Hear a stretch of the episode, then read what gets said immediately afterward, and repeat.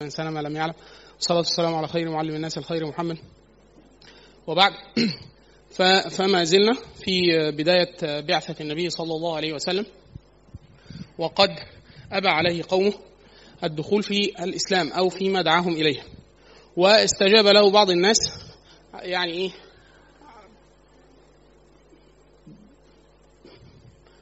بشكل متتابع. وإن غلب عليهم الضعفاء. والعبيد. حاشا أبو بكر الصديق رضي الله عنه. ولكن يعني بإسلام أبو بكر الصديق دخل يعني أركان الأمة في الإسلام. حتى أن أن عمر بن الخطاب رضي الله عنه وقد تأخر إسلامه قليلا كان يقول سيدنا يقصد أبو بكر الصديق أعتق سيدنا يقصد بلال بن رباح.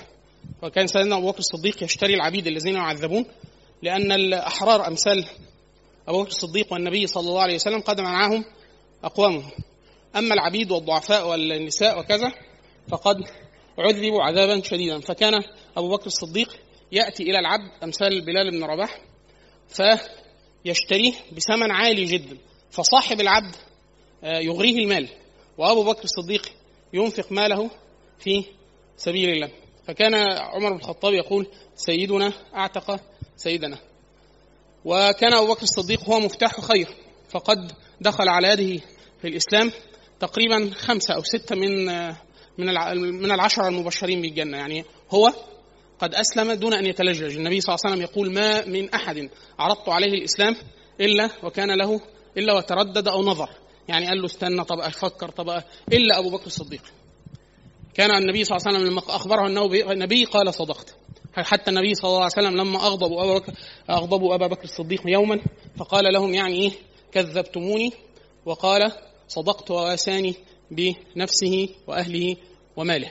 فأسلم على يدي عثمان بن عفان رضي الله عنه وهو من العشرة وطلحة بن عبيد الله وهو من العشرة والزبير بن العوام وهو من العشرة وغيرهم كثير من فضلاء الصحابة أسلموا على يد أبو بكر الصديق. وكان أبو بكر الصديق هو دليل النبي صلى الله عليه وسلم لأن كان أبو بكر الصديق تاجرا وفي نفس الوقت كان نسابة نسابة يعني العالم بأنساب الناس. فكان النبي صلى الله عليه وسلم لما أبى عليه قوم وعرضته قريش كان يبحث عن أقوام يحمون النبي صلى الله عليه وسلم يعني يأخذون النبي صلى الله عليه وسلم إلى ديارهم فيحمونه حتى يبلغ ما منعته قريش أن يبلغه اللي هو رسالة الإسلام. فكان أبو بكر الصديق يدل النبي صلى الله عليه وسلم على الأقوام ذوي إيه؟ المنعه والمال والحرب والبطون الكبيرة وأعداد الناس حتى يمنعوا النبي صلى الله عليه وسلم. وقد عرض النبي صلى الله عليه وسلم الإسلام على كثير ممن نصحه بهم أبو بكر الصديق. يعني في الرواية المشهورة أن أبو بكر الصديق عرض على النبي صلى الله عليه وسلم أقوام قال له إن أسلم هؤلاء كفيت. يعني إيه معهم من العده والعتاد والمنعه أنهم إن أسلموا حملوا النبي صلى الله عليه وسلم ولم إيه؟ يعني يصيبه أذى من أحد. ليه في ناس زي تعرفوا عمرو بن كلثوم؟ اللي هو صاحب المعلقة المشهورة. عمرو بن كلثوم كان من بني تغلب. فمن مما كان شائعا عند العرب يقولون لو تأخر العرب لأكلت بنو تغلب الناس. يعني من العزة والمنع والقوة. حتى مشهور جدا في المعلقة يعني سبب المعلقة أنه قتل ملكا. يعني هم قبائل من قبائل العرب لما حسوا إن ملك أهانهم أو كده قتلوه. ففي ناس كانوا أصحاب منع. أبو بكر الصديق عشان عالم بأنساب العرب فكان يدل النبي صلى الله عليه وسلم على أصحاب المنع والسلاح والعدد فدله على أقوام. فلما لقاهم النبي صلى الله عليه وسلم قالوا له إلى ما تدعو يا اخ قريش؟ النبي سيدنا أبو بكر الصديق قال له أقعد مع دول كلمهم لو أجابوك خلاص كفيت. معاهم يمنعونك يعني فالراجل قال له إيه؟ قال له إلى ما تدعو يا اخ قريش؟ فالنبي صلى الله عليه وسلم قالوا يعني أدعو الناس أن يوحدوا الله عز وجل لا يشركوا به شيئا وأن يصوا يعني الأركان الاسلام التي نزلت في هذا الوقت لأن إحنا عارفين إن الإسلام نزل القرآن نزل منجما. ففي أوقات أول الأمر كان الناس تؤمر بلا إله إلا محمد رسول الله وثم نزلت التكاليف. فأخبرهم بما إيه؟ أمره الله عز وجل حتى هذا الوقت. فالرجل سيد قوم هذا قال يعني الذي منعوك أن تؤدي هذا لقوم سوء. أنت بتقوله ده كلام ممتاز جدا. خلاص؟ طيب شوفوا بقى هي الفكرة دي. وده الفارق ما بين أبو بكر الصديق والناس وما بين الأنصار والناس. هنيجي في ذكر الأنصار في في أواخر في آخر العهد المكي يعني بيعه العقبة الأولى والثانية. ف قالوا له يعني من إن الذين منع إن القوم الذين منعوك أن تؤدي هذا لقوم سوء. حلو يبقى يسلموا. قالوا له ولكن ولكن يعني من أهل الرأي والمشوره من قومنا. فلا نقطع الأمر من دونه. لا بالرغم أن الإنسان لا يشاور فين؟ المفروض لا يشاور في هذه الأشياء في الطاعات يعني. ده النبي صلى الله عليه وسلم يعني كان لهم عز الدنيا والآخرة لو قبلوا النبي صلى الله عليه وسلم. فقال لهم ماشي دي واحدة. والثاني قالوا له إن يعني يعني آمنا بما جئت به وكذا معك في حرب الناس كل الناس إلا فارس والروم. يعني اشترطوا. قالوا له إحنا لو الموضوع ده حملناك فأكيد الناس هتعاديك فهننصرك على أي حد بس ابن العرب. لكن فارس والروم لا. قالوا قالوا له فإن الذنب عندهم غير مغفور. يعني دول إيه؟ يعني آه يعني. فالنبي صلى الله عليه وسلم سيدنا أبو بكر الصديق غضب منهم يعني إيه؟ من الرد. أما النبي صلى الله عليه وسلم فقال لهم قولا مشهورا قال لهم ما أخطأتم إذ أفصحتم بالصدق ولكن هذا الدين لا يحمله إلا من أحاطه من جميع جوانبه. يعني لو حملتم الإسلام تحملونه من جميع جوانبه. يعني واحد يقول لك إيه؟ حلو الصلاة والصيام مقابله الناس بوجه بشوش والنوافل كذا. أمر معروف نعم منكر ما فيش. جهاد ما فيش. زكاة بلاش. يعني إيه؟ فهذا الدين لا يحمله إلا من أحاطه من جميع جوانبه. طيب النبي صلى الله عليه وسلم في أول أمره لم يؤمر إلا بأن يؤدي يعني كانت الرسالة سرية لمدة ثلاث سنوات. فكان النبي صلى الله عليه وسلم يدعو الناس ويعني الدعوه غير مش مش, مش موجهة للجميع وكان يلتقي بالناس سرا. حتى كان كثير من الصحابة إذا سمعوا بالنبي صلى الله عليه وسلم مثل أبو حديثنا عن سيدنا أبو ذر الغفاري فأتوا للنبي صلى الله عليه وسلم فيقول فأتيت النبي صلى الله عليه وسلم وهو مستخف يعني في أول أمره. خلاص فالنبي صلى الله عليه وسلم ظل ثلاث سنوات على. ثم جهر بالدعوة إذا لما نزل وأنذر عشيرتك الأقربين. فالنبي صلى الله عليه وسلم دعا بطون قريش و من لهم به قرابة يعني من الداخلين في الآية. خلاص؟ ظل هذا الأمر حتى عام خمسة. يعني إحنا النبي صلى الله عليه وسلم قعد ثلاث سنوات في يدعو إلى دين الله عز وجل سرا. ثم جهر بالدعوة إلى الأقارب وبطون قريش و ولكن لم يجيبوه. فما زال يؤذون النبي صلى الله عليه وسلم وأصحابه ولكن النبي وأبو بكر منعهم اقوامهم أما الباقي فاشتد عليهم الأمر في على رأس عام خمسة الرأس الخامس من البعثة. النبي صلى الله عليه وسلم أذن للناس بأن يهاجروا. أذن للناس بأن يهاجروا. يعني المستضعف الذي لا يستطيع أن يقيم دينه أو يتعرض للقتل أو التعذيب أو يرتد عن دينه أو كذا فأذن لهم أن يخرجوا يعني. خلاص؟ فتحرك الناس. تقريبا العدد فيه خلاف بسيط جدا ما بين أهل السير في الأول. يعني تقريبا 12 12 فرد يمكن 10 رجال وامرأتان. آه النبي صلى الله عليه وسلم آه أمرهم أن يذهبوا إلى الحبشة. آه دائما في أذهان الناس المعروف في السير الشائع أن هم راحوا الحبشة أرض الحبشة. ولكن في بعض الدراسات المعاصرة تقول أنها بعض الأراضي التي تنتمي لأراضي السودان بالكلية الآن.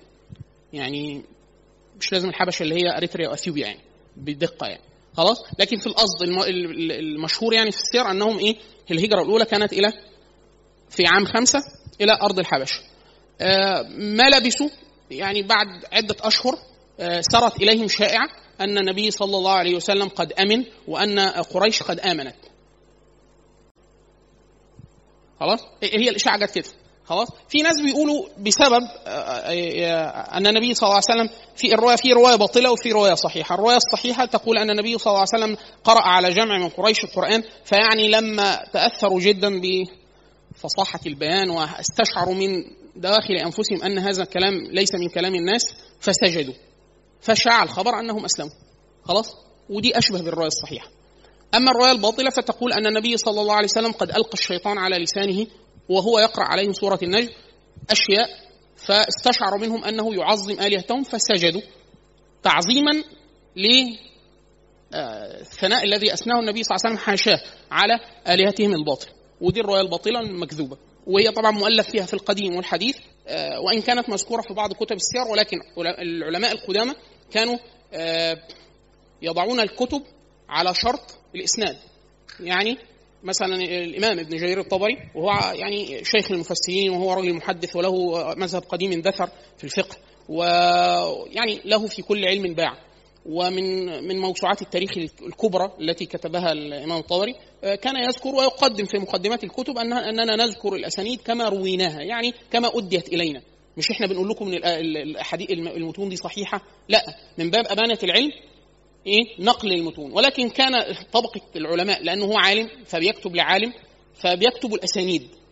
الأسانيد يعني الرجال. وكل صاحب بصر بالأسانيد والرجال يعلم أن هذا الخبر مكذوب أو لا من شيوع الانتشار. آفة هذه الكتب الآن ليست الآفة في الكتب. الآفة في من يقرأ الكتب. وصحيح الآفة دي دخيلة على الأمة لأن الأمة كانت قديما يعني الكتاب على شرط صاحبه أن الكتب لم لم تكن لم تكن تكتب للعوام. يعني ابن جرير الطبري أكيد ما كانش كاتب التاريخ مثلا ولا كان كاتب مثلا المعجم يعني الكتب الحديثية لعوام الناس. فأكيد السند ده صح اللي هينظر في السند أكيد مين؟ يا إما طالب علم يعني له قدرة على ده يا إما عالم تام العلم فهو عارف أصلا الأسانيد اللي بيقولها الطبري أو لديه هذه المتون من أسانيد أخرى فيعلم إيه؟ الخبر. تمام؟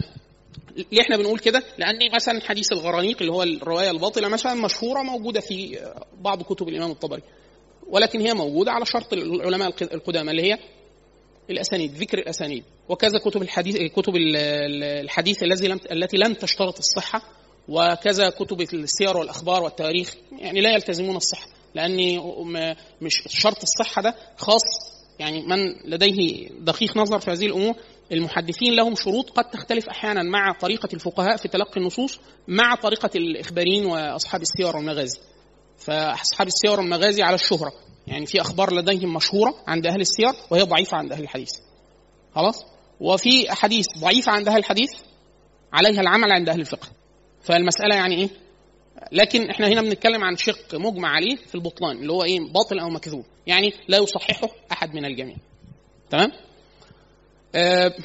فبعد أشهر لما سمعوا بالإشاعة أنه قريش امد عادوا مرة أخرى إلى مكة. فلما اقتربوا علموا أن الأمر على ما هو عليه بل أشد. يعني هم هو لسه اللي كان بيتعذب بيتعذب واللي كان بي بل الأمر ازداد على أصحاب النبي صلى الله عليه وسلم. فلم يستطع منهم من انقطع. يعني قال لك لا ما اروحش ما ارجعش ومنهم من دخل إما في منع من قومه أو في جوار جوار كافر. خلاص؟ هنا في مسألة مسألة متعلقة بالواقع الحالي يعني. ان السيرة من باب القصص القصص اللي هو اللي هو القصص اللي هو الإخبار بأشياء لعبرة. يعني مش مجرد التسليه أو كذا. ف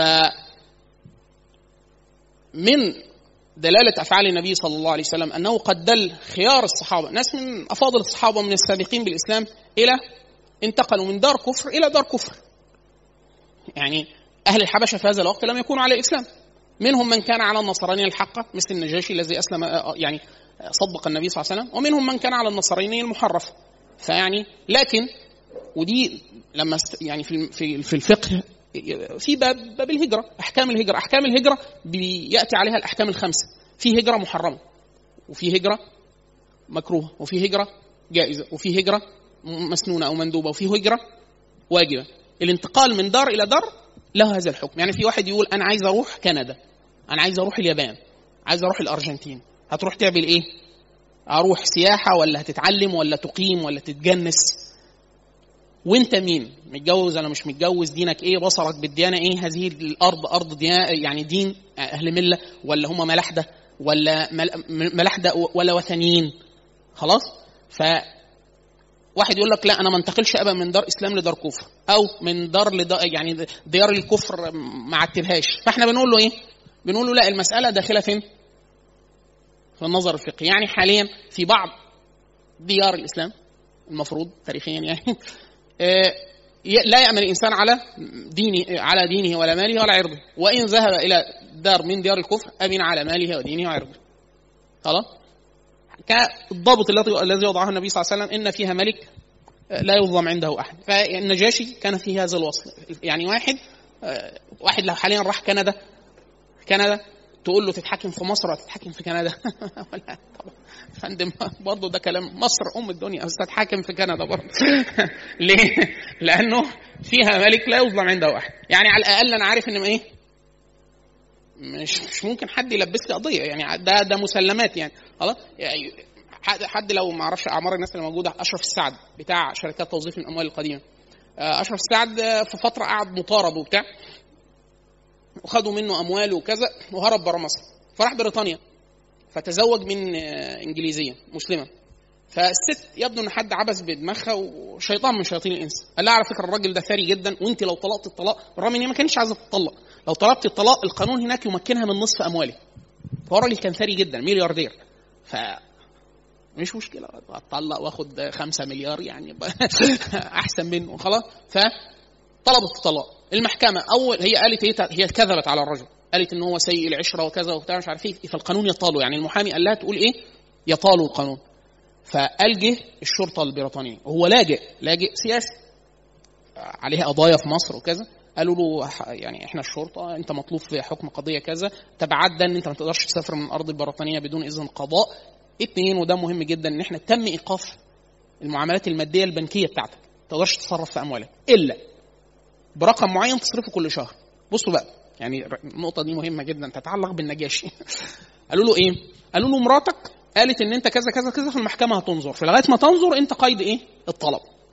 اثنين مراتك قالت إن أنت راجل ميسور جدا بل أنت مسرف وبتصرف مصاريف يعني هنا وهناك وده من أسباب اللي هي عايزة تطلق.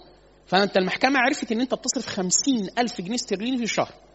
فالمحكمة قضت بأنك لا يحق لك إلا أن تنفق تسحب من رصيدك خمسين ألف جنيه استرليني كل شهر. لأن هذا القانون في بريطانيا يجب ألا يؤثر على الحياة ولا الطبقة الاجتماعية بتاعة الراجل محل القضاء. لأن إحنا إحنا لسه بننظر فأنت مش مدان. وانت راجل ثري فاحنا ما نقدرش نديك رقم قليل فيأثر على صحتك نفسيتك تتعب. ها؟ فقالوا له إيه؟ فقالوا له لك أن تتصرف في مالك بقدر خمسين ألف جنيه استرليني. هو الراجل قال أنا ما كانش معايا مثلا غير مثلا 200 ألف جنيه استرليني ولا حاجة. حاجة رقم بالنسبة له هو لما برئ اشرف سعد بعد سنوات طويلة جدا وخدوا أملاكه كلها وبتاع تبقى لي 9 مليار جنيه. ده اللي تبقى له. يعني هو الراجل في وقت من الأوقات كان واحد معدود في الدنيا هو والريان من الناس اللي كان معاه فلوس كتيرة جدا يعني. يعني سنة 89 عملوا تحالف كان رأس مال المشروع الجامعي بتاعهم 12 مليار جنيه ولا حاجة. فالشاهد إن هو بصوا بقى الفكرة في إيه؟ فقال لهم طب أنتوا مش هتخشوا تشتري قال أنا كان معايا شنطة فيها فلوس سيولة برضه بتحرك بيها. قالوا له إحنا ما نقدرش. ما نقدرش نخش البيت. ما نقدرش نخش البيت. يعني هو حتى الراجل بيقول أنا لما فتحت له اداني التحية الرسمية لأن ده جزء من البروتوكول. هو جاي يقبض عليا بس اداله تحيه وقال له أنت قيد التحقيق وكذا فأنت ما تقدرش تعمل واحد اثنين ثلاثة أربعة قال له مش هتقدر قالوا له ما نقدرش نخش البيت. ما نقدرش. لأن إحنا عندنا بس إن إحنا أنت تيجي معانا أو نخبرك بشيء لكن إحنا ما نقدرش نتجاوز إلا بأذن قضائي فهو كان بيقول في مذكراته بيقول أنا لو سمحوا لي ساعتها يعني هو بعد كده اتجنس فعلا. إن أنا أتجنس آخد الجنسية البريطانية هاخد الجنسية البريطانية. ولو بريطانيا حاربت أحارب معها خلاص؟ بغض النظر عن حكم ده إيه في الفقه لكن هي الفكرة في إيه؟ إن هذا الرجل لن ينصف إلا في هذه الديار. هو بيقول هنا في في الديار ديار المسلمين بيقول النائب العام مضاني وأنا قاعد قدامه. قال له الشركة دي بكام؟ قال له دي مثلا دي ب 250 مليون في الوقت ده، قال له بيعها لي بيع وشراء. وإحنا قاعدين. هو اللي بيحاكم معاه. قال له بيعها لي بيع وشراء. باعها له عشان يخفف عنه المشاكل في السجن أو ان هو كان بدأ يدوا له جرعات مخدر في السجن وكذا عشان يسيئوا حالته فانا هعاملك معاملة احسن شوية. فهكذا فعلوا به هنا وهكذا فعلوا به هناك. فالشاهد أن النبي صلى الله عليه وسلم لما أمر الناس بأن ينتقلوا إلى نجاشي كان الشرط فين؟ إن فيها ملكا لا يظلم عنده أحد فلما الصحابة رجعوا إلى الحبشة بعد فترة استمر ال ال ال الوضع طبعا يزداد سوءا بعد العام الخامس من البعثة. ف بدأ النبي النبي صلى الله عليه وسلم أمر لهم يعني أذن لهم في أن يهاجروا مرة أخرى. فهاجروا مرة أخرى اللي هي الهجرة الثانية. عشان كده إحنا بنقول هجرة المدينة هي الهجرة الثالثة. خلاص هم ثلاث هجرات.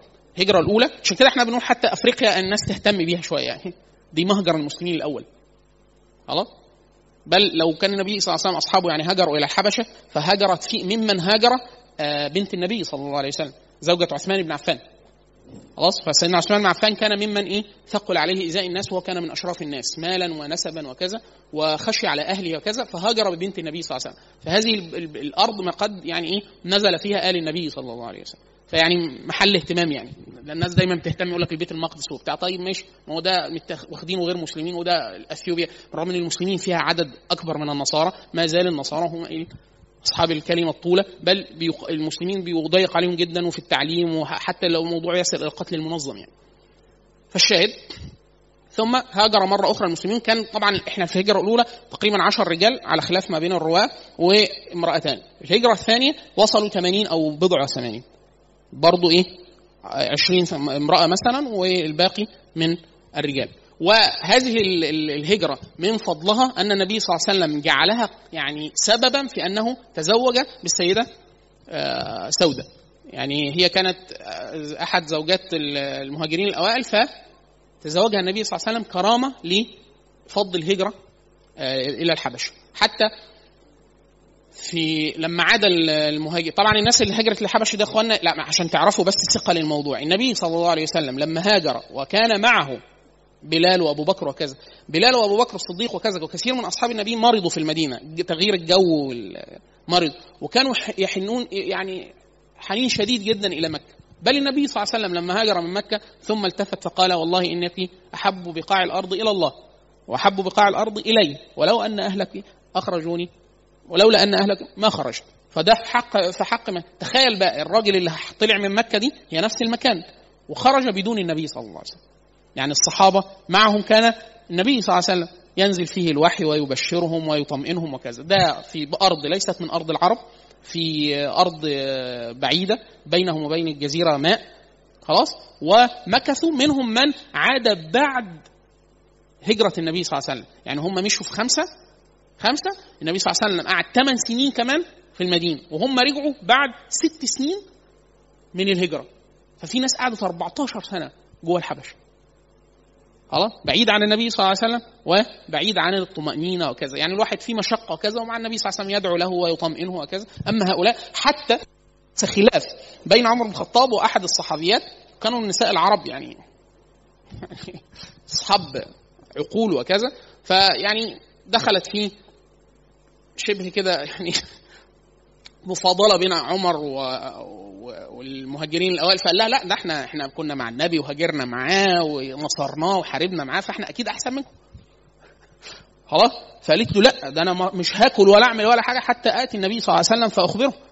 يعني فلما جت للنبي صلى الله عليه وسلم قالت له ده يعني هو بيقول إن هم أحسن مننا ده إحنا إحنا هاجرنا. وكانوا ينزل فيهم الوحي ولا ينزل فينا وكنا وعد وكان وكان النبي صلى الله عليه وسلم معه فقال لكم إيه؟ إن كان لهم أجر فلكم يعني هم ليهم أجر الهجرة أنتوا ليكم أجر هجرتين أنتوا هاجرتوا. فده يعني النبي صلى الله عليه وسلم كان يعني إيه؟ كل ما يعني كل واحد له ميزان ميزان. لو الناس بتحسب بالناحيه يعني اللي قاله عمر بن الخطاب من ناحية صحيح. من ناحية صحيح. يعني مثلا فضل بدر. فضل بدر ده يعني لا يدرك. لكن النبي صلى الله عليه وسلم أخبرها بالصدق. يعني برضو اللي قاله لها إيه؟ اللي قاله لها برضه صواب. وده جزء من الحكمة في التعامل مع الناس. يعني النبي صلى الله عليه وسلم حتى في تعامله مع الكفار. حتى تعامله مع الكفار. يعني مثلا كان الكفار يؤذونه ويقعون فيه وكذا ويسبونه وكذا. لكن لما كانوا يأتونه يكلموه ي... كان النبي صلى الله عليه وسلم يكلمهم على عادة العرب في احترام الناس. يعني العرب لو أنا مثلا اسمي أيمن فلو حد قال لي أيمن خلاص. لو أنا ليا كنيه فكنيه يعني أكنب بابن أو أب ابن أو بنت حقيقي أو غير حقيقي. يعني في واحد مثلا يقولوا له أبو محمد وهو مش متجوز. ما فين محمد؟ فالعرب كانت تكني تكني وحتى لو مش ولد ولو مش ابنه حقيقي. يعني النبي صلى الله عليه وسلم السيده عائشة لم تنجب من النبي صلى الله عليه وسلم. خلاص النبي صلى الله عليه وسلم أنجب كل أولاده من خديجة حاشا إبراهيم عليه السلام من السيدة ماريا القبطيه فكان عايز يلطف قلب عائشة. لأن دي شديد على المرأة وفي نفس الوقت شديد على إن النبي أنجب من غيرها. خلاص؟ فكان يكنيها بإيه؟ أم عبد الله. طب فين عبد الله ده؟ ده ابن أختها. ابن السيدة أسماء بنت ابو بكر. الصديق خلاص؟ فكانت العرب تكني بالأب الحقيقي بالابن الحقيقي والأب والابن غير الحقيقي. خلاص؟ ف النبي صلى الله عليه وسلم وهو يكلم الكفار يعني مثلا لما أتاه الوليد قال لما كلمه وليد بن المغيرة والوليد من أشراف الناس على الأقل في الجاهلية فقال لما تم كلامه قال قال له أفرغت أبا الوليد؟ يعني إيه؟ مش اللي هو خلصت كلامك؟ اسمع اللي هقوله لا فقال له أفرغت أبا الوليد؟ قال نعم قال فاسمع إذا. شو اسمع اللي أنا هقوله لك؟ وتلا عليه إيه؟ آيات من القرآن. فالنبي صلى الله عليه وسلم كان يعني يتخير في كلامه مع جميع الناس. مع جميع. في واحد يقول لك لا عشان الاستضعاف. خلاص؟ مراعاة الحال من الحكمة. مراعاة الحال من الحكمة. لكن النبي صلى الله عليه وسلم ده جزء من خلق الإسلام. يعني إيه؟ من خلق الإسلام. بل هو من خلق الرسل. ده بعض العلماء علماء التزكية وبتاع بيسموه أخلاق الله. يعني الأخلاق التي مدحها الله والأخلاق التي يعني إيه؟ أحب الله عز وجل الناس أن تتخلق بها. يعني الله عز وجل لما أرسل موسى عليه السلام وهو كليم الله عز وجل. سيدنا موسى اخوانا يعني من الخ... من ال... أولي العزم من الرسل موسى وعيسى والنبي صلى الله عليه وسلم ونوح وإبراهيم من أولي العزم من الرسل كليم الله عز وجل. النبي صلى الله عليه وسلم لما تكلم في حق موسى قال أنا أول من يعني ينشأ يعني النبي صلى الله عليه وسلم بعد الصعقة أول واحد يفيق. فأقول فأنظر فإذا موسى يعني متعلق بالعرش لا أدري أفاق قبلي أم لم يصعق. يعني سيدنا موسى له من من المكانة بين الأنبياء مكانة آه، شديدة جدا. لما الله عز وجل أمره وهو خير الناس على وجه الأرض في, في وقته أن يذهب إلى شر الناس في وقته وهو فرعون. قال له اذهب اذهب أنت وأخوك بآياتي ولا تنيا اذهبا إلى فرعون إنه طغى. يعني ربنا بعت الواحد إيه؟ طاغية. فقال له إيه؟ فقول له قولا لينا لعله يتذكر يتذكر أو يخشى. يعني أنا هروح أكلمه أقول له إيه؟ قول له قولا لينا. كلمه كويس. يمكن إيه؟ يعني كلمه كويس. فالنبي صلى الله عليه وسلم ودي من أخلاق من أخلاق الأنبياء في الدعوة والرسل. واحد يقول لك إيه؟ فلان ده كذاب ومش عارف إيه وبتاع. كلمه كويس. كلمه كويس. خلاص؟ لعله إيه؟ لعله يعني إيه؟ لأن دايما هنا دي حاجة مهمة جدا. إن الرسل هم أصلا مرسلين للدل على الله عز وجل. ودي الدلالة على الله. يعني إن هم إيه؟ واحد بيدل الناس على طريق الحق. خلاص؟ فأنا وظيفتي إن أنا لا أنفر الناس عن طريق الحق. خلاص؟ فأتكلم باللين ما استطعت إلى إلى ذلك سبيل. واحد يقول لك آه يعني النبي كان لين على طول. إحنا قلنا إيه في الأول؟ إن هو إيه؟ هذا التصور المختزل للنبي صلى الله عليه وسلم مش صحيح. يعني النبي صلى الله عليه وسلم كان لينا ما كان اللين حسنا وإيه؟ ومفضلا. وكان النبي صلى الله عليه وسلم حازما وشديدا في الموضع الذي فيه الحزم والشدة. يعني هو هو هو النبي صلى الله عليه وسلم الذي قال للوليد فرغت يا أبا الوليد؟ قال نعم. قال فاسمع إذا هو اللي كلمه بهدوء وكذا. هو هو هو هو النبي صلى الله عليه وسلم الذي إذا لما تغامزوا به عند الكعبة مره واثنان وأخذوا يتضحكون فعاد فوقف عليهم وقال يا معشر قريش والله قد أتيت أتيتكم بالذبح. يعني إيه؟ إني ذابحكم لا محالة. يعني أنتوا هتو أنا أنا أنا متسلط عليكم بعد ذلك. فقال لهم كده. خلاص واحد يقول لك إيه ده؟ وقال لهم كده في وشهم؟ آه. إمتى ده ليه مقام ودي لم ده ليه مقام. ده ليه مقام وده ليه مقام. في آه، النبي صلى الله عليه وسلم اليهود لما كانوا يسبو يسبونه بشكل يعني في في نوع من الخسة كده. النبي صلى الله عليه وسلم كان يقول السلام عليكم. فهم كانوا يدخلون على النبي صلى الله عليه وسلم يقولون له السلام عليكم. مش السلام عليكم السلام عليكم. والسلام في في في الحكي يعني في لغتهم الموت. فيعني إيه؟ كانهم بيقولوا ربنا ياخدك خلاص بس إيه؟ بيتريقوا لأن النبي هيقول لهم إيه؟ وعليكم السلام. فيبقوا هم شتموه هو إيه؟ أمنهم. فكان النبي صلى الله عليه وسلم يعلم ما يقولون فلم يقولون له السلام عليك فيقول عليكم ما قلتم. يعني إن كان سلاما فسلاما وإن كان ساما فساما خلاص؟ فكان يقول عليكم ما قلتم بس. فمرة عائشة رضي الله عنها مرة اثنين ثلاثة قالوا قدامها كده فراحت شتماهم. عائشة. كانت يعني كنساء العرب يعني بتاخد حقها يعني مش آه فإيه؟ فثبتهم. فالنبي صلى الله عليه وسلم التفت له وقال يا عائشة إن الرفق ما كان في شيء إلا زانه. يعني إيه هم بيشتموا قال له قالوا له بس دول بيشتموك وبتاع. فقال لهم إيه؟ وقد قلت عليكم ما قلتم خلاص؟ هو هو النبي صلى الله عليه وسلم يقول لك إيه؟ يبقى إيه؟ الرفق. إحنا نقول له إيه؟ شوف الناحية الثانية أما النبي صلى الله عليه وسلم في, وصف النبي صلى الله عليه وسلم من أوصافه في كتب السير أنه الضحوك القتال. الضحوك القتال. يعني هو ضحوك هو باسم الصغر النبي صلى الله عليه وسلم وكان يقتل في سبيل الله. يعني هو هو اللي بيضحك ده واحد يقول لك إيه لا ده, ما ده النبي صلى الله عليه وسلم مش ممكن يذبح فرخة ده. لا النبي صلى الله عليه وسلم كان يذبح بيده الشريفة خرفان كثيره جدا. يعني في الموسم كان الناس تبركا بالنبي صلى الله عليه وسلم واحد معاه خروف عايز يذبحه. يديه لمين؟ دي النبي صلى الله عليه وسلم يقول له اذبحه لي. فالنبي صلى الله عليه وسلم ذبح بيده الشريفه كل من أتى بفده يعني ذبحه. حتى لما النبي صلى الله عليه وسلم وجد أعطى لعلي بن أبي طالب إيه؟ يكمل مكان النبي صلى الله عليه وسلم. فالنبي صلى الله عليه وسلم يعني إيه؟ رجل يمشي في الأسواق ويتاجر ويبيع ويتزوج و... خلاص؟ وفي نفس الوقت إيه؟ يلاين الناس ويتكلم معهم بود وكذا. وفي نفس الوقت إذا يعني اعتدي على محارم الله يعني إيه؟ غضب فلم يقم لغضبه شيء حتى يحق الحق. خلاص؟ فدي دي جزء من الفكرة. واحد يقول لك إيه؟ الدعوة بالتي أحسن ده الأصل. في مقام في مقام. محتاج محتاج لين يبقى لين. محتاج شدة محتاج شدة. خلاص؟ فهي دي الفكرة. فين الحكمة بقى؟ الحكمة وضع الأشياء في محلها يعني العرب كانت تقول وضع السيف في موضع الندى مضر كوضع الندى في موضع السيف. يعني في في مكان المفروض تخش تقول له إيه السلام عليكم وعليكم السلام هدي نفسك. في كده في ده أحسن حاجة. وفي واحد المفروض تدخل تشتمه على طول. ينفع كده؟ آه ينفع كده. في أنهي موضع؟ في مواضع. عشان كده السير السير. من استقيم يعني لو حد مسح السيره كده يجد إن في مواضع واحد يقول لك الصحابه يشتم؟ آه لا ممكن. يشتم إمتى هو رجل كالناس يعني ممكن يغضب وكذا. لكن في مواضع في مواضع يعني عمر بن الخطاب. أظن عتبة بن ربيعة. كان يعني كان جالي بعد ما بدر وبدر قتل فيها خيار الكفار. يعني أعالي أئمة الكفر في مكة قتلوا. كانوا الناس زعلانة وعايزة تنتقم من النبي صلى الله عليه وسلم وأصحابه. فجلس أظن مش عارف شيبة بن ربيعة أو عتبة بن ربيعة واحد منهم. كان قاعد في فناء الكعبة وقاعد مع واحد ما حدش قاعد معاهم.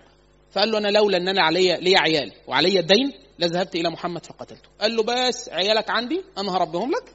الدين بتاعك عليا وروح اقتله فأخذ سيفه فسمه يعني وضع عليه سم بحيث لو جرح كمان مش مش قتل لو مس واحد يجرحه يموته سمه. وذهب إلى النبي صلى الله عليه وسلم هو كان ليه أسير عايز يروح يفديه فهيدخل على النبي يقول له أنت اللي جايبه؟ كله ده أنا جاي أتكلم في اسير هفديه وبتاع أدفع فلوس. ويلين الكلام للنبي صلى الله عليه وسلم ثم إيه؟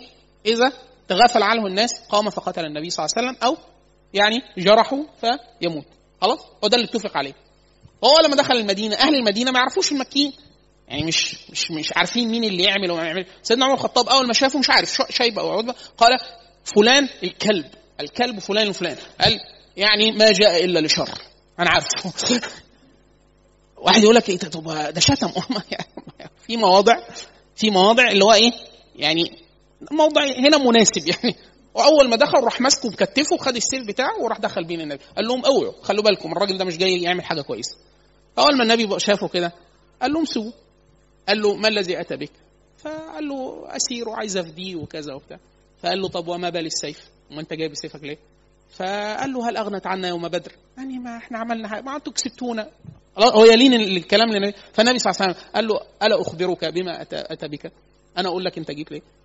فقال له لما أتيت؟ إيه اللي جيت؟ قال له جلست أنت وفلان. فخبر أخبره بالخبر، كان سيدنا جبريل جاء للنبي صلى الله عليه وسلم فقال جلس فلان، يعني قال له المسألة كذا كذا، فقال له أنت قعدت مع فلان في ظل الكعبة ليس معكم أحد؟ فقلت لولا أن لو يعني عيال وعلي دين لكنت فعلت كذا وكذا. فقال لك قال والله ما يعني سمع الكلام أو ما حضر المجلس إلا أنا وهو وأشهد أن لا إله إلا الله وأنك رسول خلاص؟ وأسلم وحسن اسلامه الشاهد فكرة إيه؟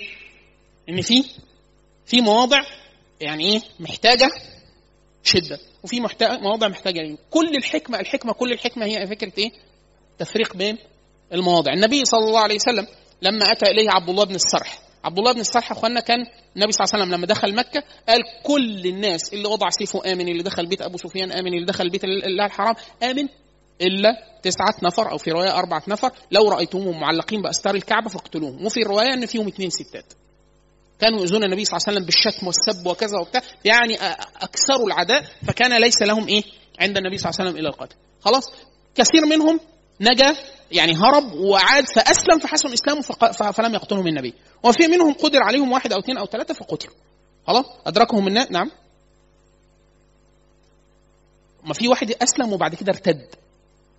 وفي واحد أسلم وحسن إسلامه يعني صار على سيرة حسنة في الإسلام من الجهاد والصلاة وإطاعة الأوامر الشرعية حتى مات.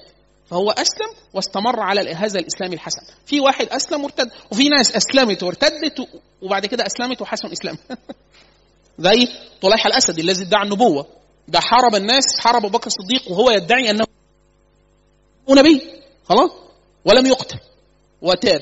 وأسلم وحارب في الفتوح مع المسلمين. وهو كان من من من الفرسان المعدودين. حتى كان عمر بن الخطاب يقول له استعن برأي طليحه يعني ولا تؤمره. الراجل ده ليه إيه؟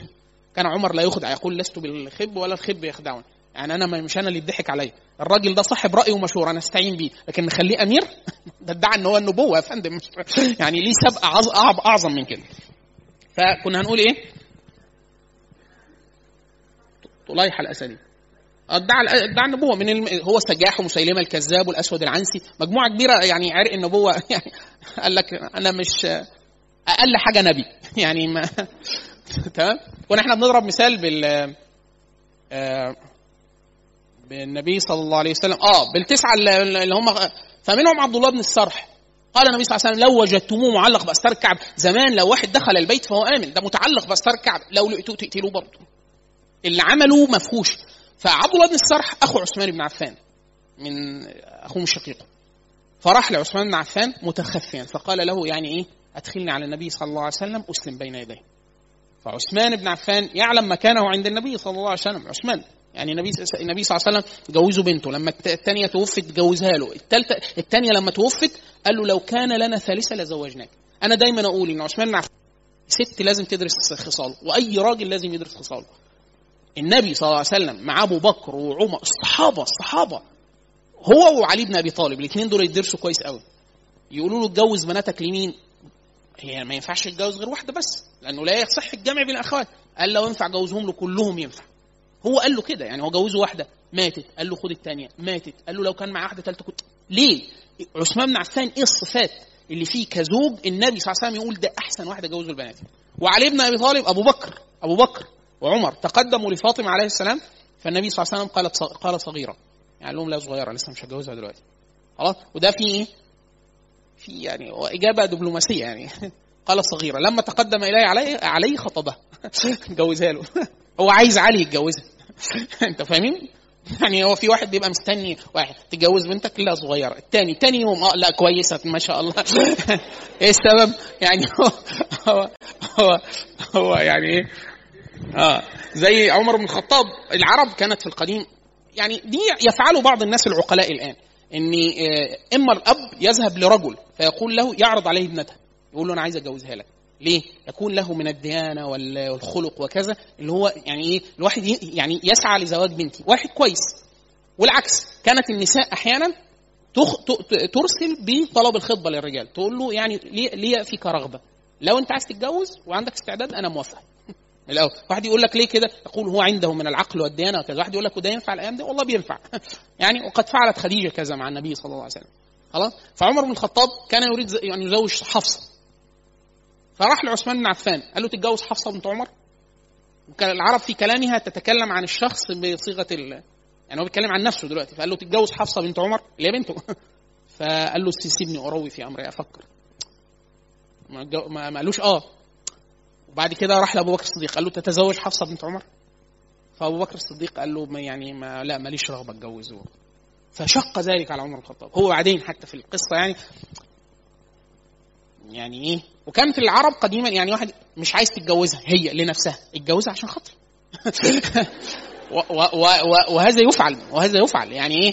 في واحد أنتوا عارفين القصة المشهورة إنه واحد تقدم سيدنا الحسن. حسن ابن النبي صلى الله عليه وسلم ابن السيدة فاطمة تقدم لوحده. فالراجل ده أبوها عارف إن سيدنا الحسن مطلق بيطلق كتير فراح استشار واحد. قال له الحسن قال له الرجل مطلق. بنتك هتجوزها دلوقتي وطلعها بعد شهرين ترضى؟ فما زال به حتى صرفها عن الخطه تاني يوم لقى عرس عروسة بتزف بنت الراجل ده لسيدنا الحسن. الراجل انت مش قايل أنا أنت قايل لك و... أنا وتقول لي ما اتجوزهاش وبتاع. قال وما افعل بك وأنت أحمق. يتقدم لك ابن رسول الله صلى الله عليه وسلم وتستشير فيه الناس. يعني ابن النبي جاي بيقول لك جوزني بنتك. تقول له يطلقها ما يطلقها يا أخي.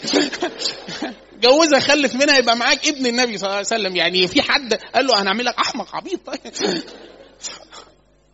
وفي ناس يعني من باب الحيل سيدنا المغيرة بن شعبة يقول ما المغيرة بن شعبة من أذكياء الناس من يعني أذكياء العرب يعني. كان ما يتخدعش بسهولة. جه عايز يتقدم لواحدة. بنت هو كان سنه كبر سنة بس إيه؟ في بنت عجبته وشكلها جميل ومن نسب وبتاع راح قال إيه؟ راح تقدمها. فسأل واحد قال له بنت فلان. قال له لا لا الا دي؟ قال له ليه؟ قال له شفت واحد بيقبلها. قال له لا لا لا لا خلاص. وصرف عنه بعد يومين ليه عرس. ففي العرس ليه تزوج من البنت دي؟ قال له ويحك؟ ألم تقل لي أنك رأيت أحد رجل رجلا يقبلها؟ قال نعم رأيت أبوها يقبلها.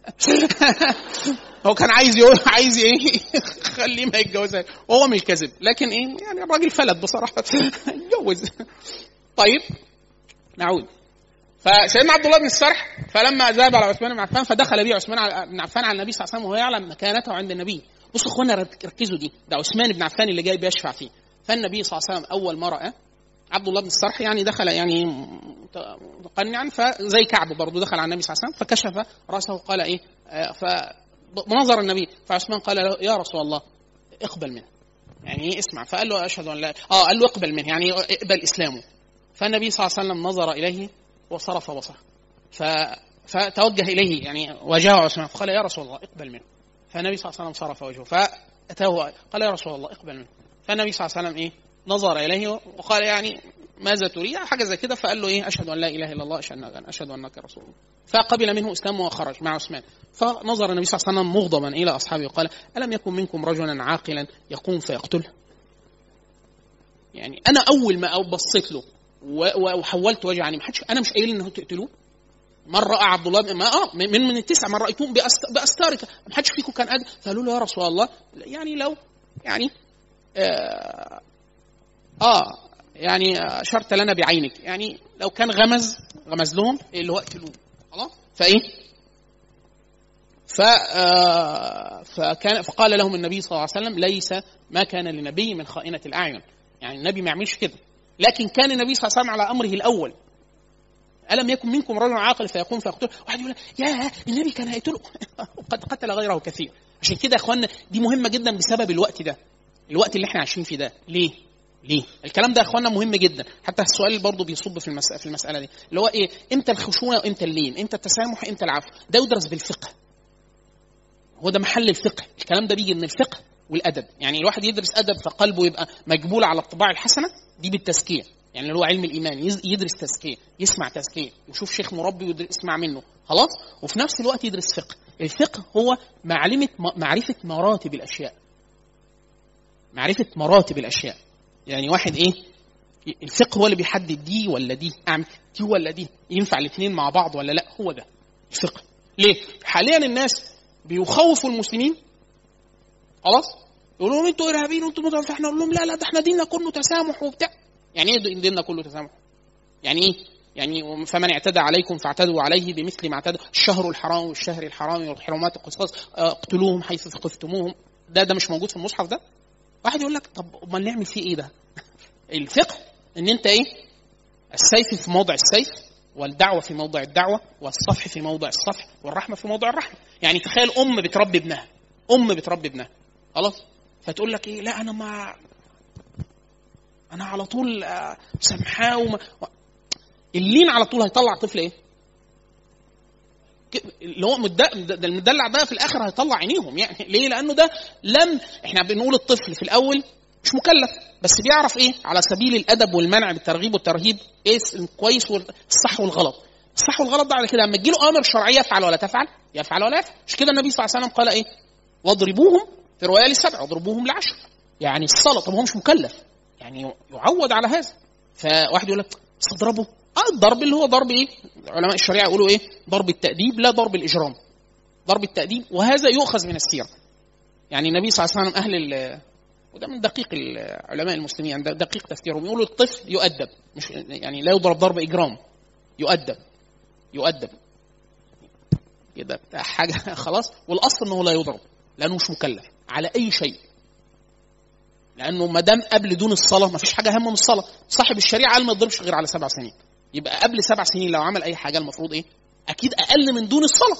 يعني قدرها مش قدر وده فقه. فواحد يقول لك إيه؟ أصل أصل نرفزني. نقول لها والله يا فندم دي مش موجودة في الفقه.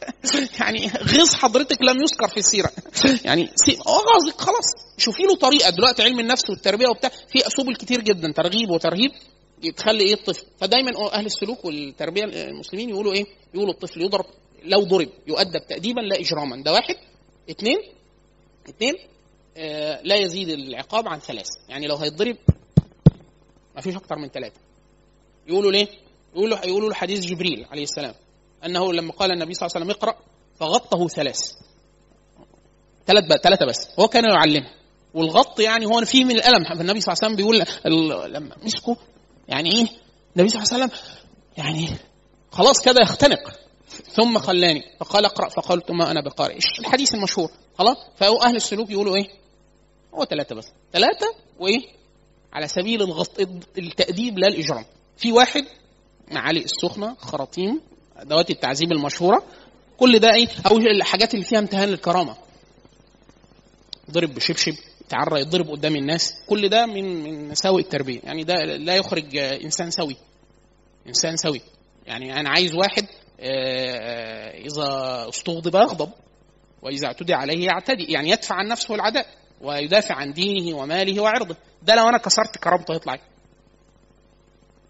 يعني إيه؟ عشان كده العرب من خصائصها التي تحملت بسببها الرسالة أنهم كانوا احرار يعني حتى ما كانش ما كانش ليهم ملك. يعني ده جاي ما فيش حد. يعني ده أول ما حد يضايقه يقتله. على طول. جه الإسلام قال له إيه؟ تصلي على النبي كده؟ مش هنقتل حد. كفار بس. ومش كل الكفار اللي هيحاربك بس. خلاص؟ الاسلام قعد فترة طويلة جدا عشان يهديهم. يعني الأول قال لهم إيه؟ كفوا أيديكم وأقيموا الصلاة. 13 سنة قدامه الراجل بيشتمه وعزمه. مش قادر يعمل له حاجة لقينا مأمور. مش قادر لأنه العربي ده كان روحوا هنا. أنتوا عارفين حرب البسوس؟ ناقه ناقه 40 سنة. قتال أثنوا بعضهم البعض عشان ناقه كرامة. خلاص؟ فده الإسلام حجزه. عشان لا يحارب عصبية. بعد ما نفسه تهذبت وكذا وبتاع قال له اللي اعتدى عليك تعتدي عليه. بس. فاداله السماحية. أذن للذين ظلموا ان أذن للذين يقاتلون بأنهم ظلموا. بس الإذن. وبعد كده الأمر. الأمر بالقتال اللي هو للجهاد وكسر كسر طواغيت الأرض الذين يمنعون الناس من أن تبلغهم رسالة الله عز وجل. خلاص؟ فالعربي ده الأول نزلت فيه آيات كتير جدا. يعني مثلا المسلمين في الأول لما أسلموا معدين على واحد. شكله مش من اللي أسلموا. ومعاه غن... معاه غن... أغنام وبتاع. فعايزين ياخدوا الحاجات اللي معاه. لو ما كانش مسلم هياخدوه أسير وبتاع حاجة زي كده. فقالوا له أنت إيه؟ قال لهم لا أنا اسلمت أنا مسلم أصلا بتاع قالوا لا شكلك ما اسلمتش قتلوه اخذوا الأشياء. خلاص؟ تصورا إن هم إيه؟ إن هو تهرب منه. لأنه عربي لسه من يومين ثلاثة كان إيه؟ روحوا فكرة الرهق في القتل. نزل فيهم قرآن. خلاص؟ كذلك كنتم من قبل فمن الله عليكم فتبينوا. يعني اللي هو لا يضرب ابدا بالسيف إلا بيقين. نزل فيهم قرآن ما تعملش كده. سيدنا أسامة لما كان يقاتل ده راجل كافر وبيحاربهم بالسيف. خلاص؟ ده بيقاتل بالسيف. فسيدنا أسامة بن زيد لما خلاص جه يعني يكاد كسب الراجل خلاص. ورمى منه سيفه. وعلاه بالسيف. فالرجل إيه؟ لجأ إلى شجرة متخوفا فقال أشهد أن لا إله إلا الله ان محمد رسول الله. سيدنا أسامة قتل. فلما ذكر النبي صلى الله عليه وسلم فجابوا سيدنا النبي صلى الله عليه وسلم قال له قتلته بعد أن قال لا إله إلا الله يا أسامة؟ قال يا رسول الله ما قالها إلا متخوفا. واضحة. امال هو بيحارب كان ساعه عليه. ده هو بس بالخوف. قال له وكيف تفعل بلا إله إلا الله إذا جاءت يوم القيامة يا أسامة؟ قال يا رسول الله ما قالها إلا متخوف. قال قتلته بعد أن قال لا إله إلا الله يا أسامة. قل يا رسول الله ما قال إلا متخوف. قل فكيف تفعل به سلأت يعيد حتى يقول أسامة بن زيد حب النبي صلى الله عليه وسلم وابن حبي. يقول فوددت أني لم أسلم إلا اليوم. من كتر تعظيم النبي صلى الله عليه وسلم لقدر لا إله إلا الله التي يعني قالها الرجل. واحد يقول لك طب ما هو فعلا قالها متخوف. وهل أراد الله عز وجل من الناس إلا أن يشهدوا أن لا إله إلا الله محمد رسول الله؟ يعني إن قالها عصموا عصموا مني اموالهم ودماءهم واحد يقول لك طب هي ما ممكن يكون بيخدعنا؟ هيبقى هيبان في الصلاة والصوم وكذا يقول لك ما هو هيصلي ويصوم برضه عشان خايف خلاص حسابه على الله. أما من أظهر لنا الإسلام فهو مسلم. عشان كده النبي صلى الله عليه وسلم لما حاصر يهود دول يهود محاربين النبي صلى الله عليه وسلم. ودول خيبر يعني كل مساوئ اليهود اجتمعت في هذا الجمع. فالنبي صلى الله عليه وسلم لما أعطى الرايه لعلي بن أبي طالب قال له إيه؟ إيه؟ اعمل معاهم إيه؟ ده هيحاربهم محاصرهم النبي صلى الله عليه وسلم. قال ادعوهم إلى الإسلام. فلأن يهدي الله بك رجلا خير لك من حمر النعم. يعني لو أسلموا إيه ده؟ لو أسلموا كان يقبل منه؟ بل يقول علماء التفسير من من أرجى كلام الله عز وجل في كتابه لما ذكر قصة أصحاب الأخدود. عارفين قصة أصحاب الأخدود؟ سورة البروج. ده خدوا الناس بعد ما أسلموا والملك الظالم قتل العابد وقتل الطفل الداعي الصبي اللي هو كبر بعد كده. وجاء أخذ المؤمنين وخدد لهم الأخديد واحرقهم بالنار. إن الذين فتنوا المؤمنين والمؤمنات. خلاص؟ ثم لم يتوبوا. يعني قد رجاهم الله عز وجل بالتوبة. ولو تابوا تاب الله عليهم. واحد يقول يعني هو واللي قتلوا يخش النار يقول الله رسول الله صلى الله عليه وسلم يعني إيه؟ يضحك الله عز وجل للرجل القاتل والمقتول في الجنة. الاثنين قتلوا بعض. واحد آه قتل ده على الإسلام. يعني واحد كافر قاتل واحد مسلم فقتله على الإسلام. ثم أسلم. دخل الجنة. الإسلام يجب ما قبله؟ نعم جب ما قبله. حديث النبي صلى الله عليه وسلم يضحك الله عز وجل لأناس يدخلون الجنة في السلاسل. في ناس دخل الجنة بسبب إيه؟ إن هم أسروا. إيه السبب؟ قاتل المسلمين. فأسروه. فعرض عليه الإسلام فراق له فأسلم فدخل الجنة بأسره الأول. خلاص؟ فدايما يقولوا إيه؟ من من أهم من أهم أوصاف النبي صلى الله عليه وسلم في السيرة أن الله عز وجل دله على أن يتعامل مع الناس كبشر وليس كإله. يعني انت مش مرادك انت مراد الله عز وجل مراد الله مش مش البشر حتى لو النبي صلى الله عليه وسلم. عشان كده القرآن نزل يعني يدل النبي صلى الله عليه وسلم في أشياء يعاتبه فيها كفعل النبي صلى الله عليه وسلم في مكة. لما اتاه النبي صلى الله عليه وسلم كان يطمع أن يؤمن أغنياء المكه والصناديق يعني الناس اللي أصحاب الوجوه بتاع فين أسلموا أسلم بإسلامه الناس. وجاءه عبد الله بن أم مكتوم رجل أعمى فقير ضعيف. النبي صلى الله عليه وسلم أعرض عنه يكلم إيه؟ شرفائنا. وهو يقول يا رسول الله يعني إيه؟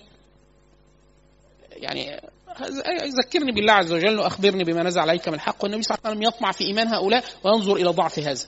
ده اختياره هو. وليس مراد الله عز وجل. فقال له وأما من جاءك يسعى وهو يخشى. فأنت عنه تلهى. ده لنا ده مراد الله عز وجل. هم دول دول معرضين. دول إيه؟ دول مش عايزين يسمعوا. فأنت أنت جاي تسمع إيه؟ والنبي صلى الله عليه وسلم كاد يزهق تزهق نفسه على الناس حتى يسلموا. فالله عز وجل قال له إيه؟ فلعلك ده أخوانا أنا مش عايز منك ده ليس مرادي الله امال أنت مرادك إيه؟ تبلغ الناس. ليه؟ عشان كده إحنا دايما بنقول الداعيه الحق المتمثل لأخلاق النبي صلى الله عليه وسلم بيبقى إيه؟ مش مستعجل. ليه؟ ليه مش مستعجل؟ لأن هو مش ربنا قايل له على فكرة لو ما أسلمش 120 واحد لآخر النهار هتخش النار. مفيش تارجت يعني إيه؟ الناس حاليا بتتعامل في الإسلام بالتارجت يقول لك إيه؟ يعني لو إحنا ما خلصناش وقلبنا وعملنا الدولة الإسلامية والخلافة وبتاع قبل ما عارف إيه؟ هتشيل مادتين. مفيش كده. مفيش كده. النبي صلى الله عليه وسلم الله عز وجل طيب خاطره. وقال إيه؟ يعني إيه؟ إن الله عز وجل و ما جعلناك عليهم وكيلا. وما إن أنت إلا نذير. يعني هي النذارة والبلاغ. النذارة والبلاغ. النذارة والبلاغ. ينذر الناس ويبشرهم ويبلغهم. بس. بس. واحد يقول لك طب افرض ما أسلموش. قال النبي صلى الله عليه وسلم فيما صح عنه يأتي النبي ومعه الرهط. يعني العدد يعني. ويأتي النبي ومعه الرجلان ويأتي النبي ومعه الرجل ويأتي النبي وليس معه أحد. يعني نبي نبي نبي. نزل عليه وحي سيدنا جبريل كلمه ونزل وحي وخاطبه الله عز وجل. ثم يسلم أحد. ولا واحد واحد يقول لك يعني مش هيبقى ليه أي follower في الدنيا؟ لا ما كانش فيه follower يعني في ناس كتير دلوقتي عندها followers أكتر من الأنبياء. النبي صلى الله عليه وسلم يأتي النبي وليس معه أحد. ولا واحد أسلم به طب انت إيه وظيفتك؟ انت وظيفتك ان تبلغ الحق. إيه الفرق؟ ان انت لما بتبقى مهم جدا ان انت تحقق هذا الهدف وده مش مراد الله عز وجل أحيانا يأتي على الرسالة. عشان كده الله عز وجل عاتب النبي صلى الله عليه وسلم. يعني إيه؟ أخبره بدخيلة نفسه. قال له أنت في أحيانا مما يوحى إليك ضائق به صدرك يعني النبي صلى الله عليه وسلم إيه؟ يعني وكأنه مكسوف أو مش عايز يقول له رحمه الله عز وجل. قال له إيه؟ فاصدع بما تؤمر. اللي أقوله لك تقوله. هم ما عجبهمش عشان كده فيما نزل في التنزيل في أول في مكة والأمور صعبة قال لهم إيه؟ قل يا أيها الكافرون لا أعبد ما تعبدون اللي هي توصيف الأشياء بأسمائها. يعني في واحد يقول لك إيه؟ واحد إحنا بتقول يعني لو خطبت الناس إحنا واحد بيكلم اليهود والنصارى فيقول لهم أهل الذمة وأهل الكتاب وبتاع. ده من باب إيه؟ تسمية صالحة وهي اسم حقيقي. خلاص؟ ماشي؟ واحد في الآخر يقول لك طب إحنا يعني إحنا حضرتك إحنا مسلمين ولا كفار؟ أقول له إيه؟ أقول له إيه؟ أقول له إيه؟ أقول له والله كل كل من قال لا إله إلا الله محمد رسول الله فهو مسلم. أنت بتشهد إن محمد نبي. لا تبقى كافر فضلتك. خلاص؟ ليه؟ ليه إحنا كده يا إخوانا؟ لأن كل صاحب دين كل صاحب دين يرى أن ما عليه الحق ومن لم يؤمن بما آمن به. فلو هو ما عملش كده يبقى أنت الإسلام اللي أنت عليه إيه؟ يعني أنا واحد بيقول لك واحد بيعبد أرنب ده إيه؟ والله يا فندم كافر. بوذي بيعبد بوذا والله يا فندم برضه كافر. طب بيعبد بقرة؟ كافر. طب بيعبد إله متجسد؟ في صوره بني آدم. بيقول لك إن فلان ده هو ربنا. يقول له والله يا فندم كافر. طب ما هو اليهودي والنصراني؟ نفس الطريقة طيب واحد بيؤمن إن في إله واحد. خلاص؟ ولا يؤمن بنبوة النبي صلى الله عليه وسلم. والله يا فندم برضه كافر. خلاص؟ ده من عندياتك؟ مش أنا اللي قلت كده. خلاص؟ عشان كده رب العزة قطع عليهم الطريق في اول في, في أول مكة فقال لهم إيه؟ قل يا أيها الكافرون لا أعبد ما تعبدون ولا أنتم عابدون ما أعبد تتمه الصورة الشاهد إن هو إيه؟ لما هو الكلام ده نزل في أنهي محل؟ قالوا أنت تعبد آلهتنا عام ونعبد إلهك عام فقال لهم إيه؟ قل يا أيها الكافرون خلاص؟ فهي ده المعنى واضح إن في وضع بيبقى واضح الكلام لازم يكون واضح جدا في كلام لو اللين اللين عشان كده دايما العباره دي ملخصة الاستاذ محمد قطب الله يرحمه كان يقولها كان يقول المأمور به في الشرع التلطف في إظهار الحق لا التلطف في إخفاء الحق. يعني واحد يقول لك إيه؟ قول الكلام بلطف. آه التلطف في إظهار الحق مش التلطف في إخفاء الحق. في واحد يقول لك إيه؟ أول ما تشوف أي واحد مسيحي أو يهودي أو بتاع قول له أنت كافر. فإحنا بنقول له إيه؟ بنقول له ده ليس من التلطف بالعبارة ولا من باب إيه؟ يعني يعني انت لو انت لو غرضك الدعوة اللي هي غرض يعني اللي هي مراد الله عز وجل ما بتجيش كده. مش هتجي تيجي كده. خلاص؟ زي إيه؟ حديث النبي صلى الله عليه وسلم لمعاذ بن جبل قال له أنت تقدم على ناس من أهل الكتاب في اليمن. قال له فأول ما تدعوهم إليه إيه؟ لا إله إلا محمد رسول الله. دول أهل كتاب وعندهم ديانة وبتاع بس ديانة مشوهه ومحرفة. فأنت إيه؟ خلاص؟ إمتى تلجأ للكلام المفاصل؟ لما يكون الكلام مفاصلة. كلام هو الراجل استفصل لدرجة إيه؟ اللي هو يعني من قال كذا كذا يبقى حاله إيه؟ كافر خلاص يبقى إيه؟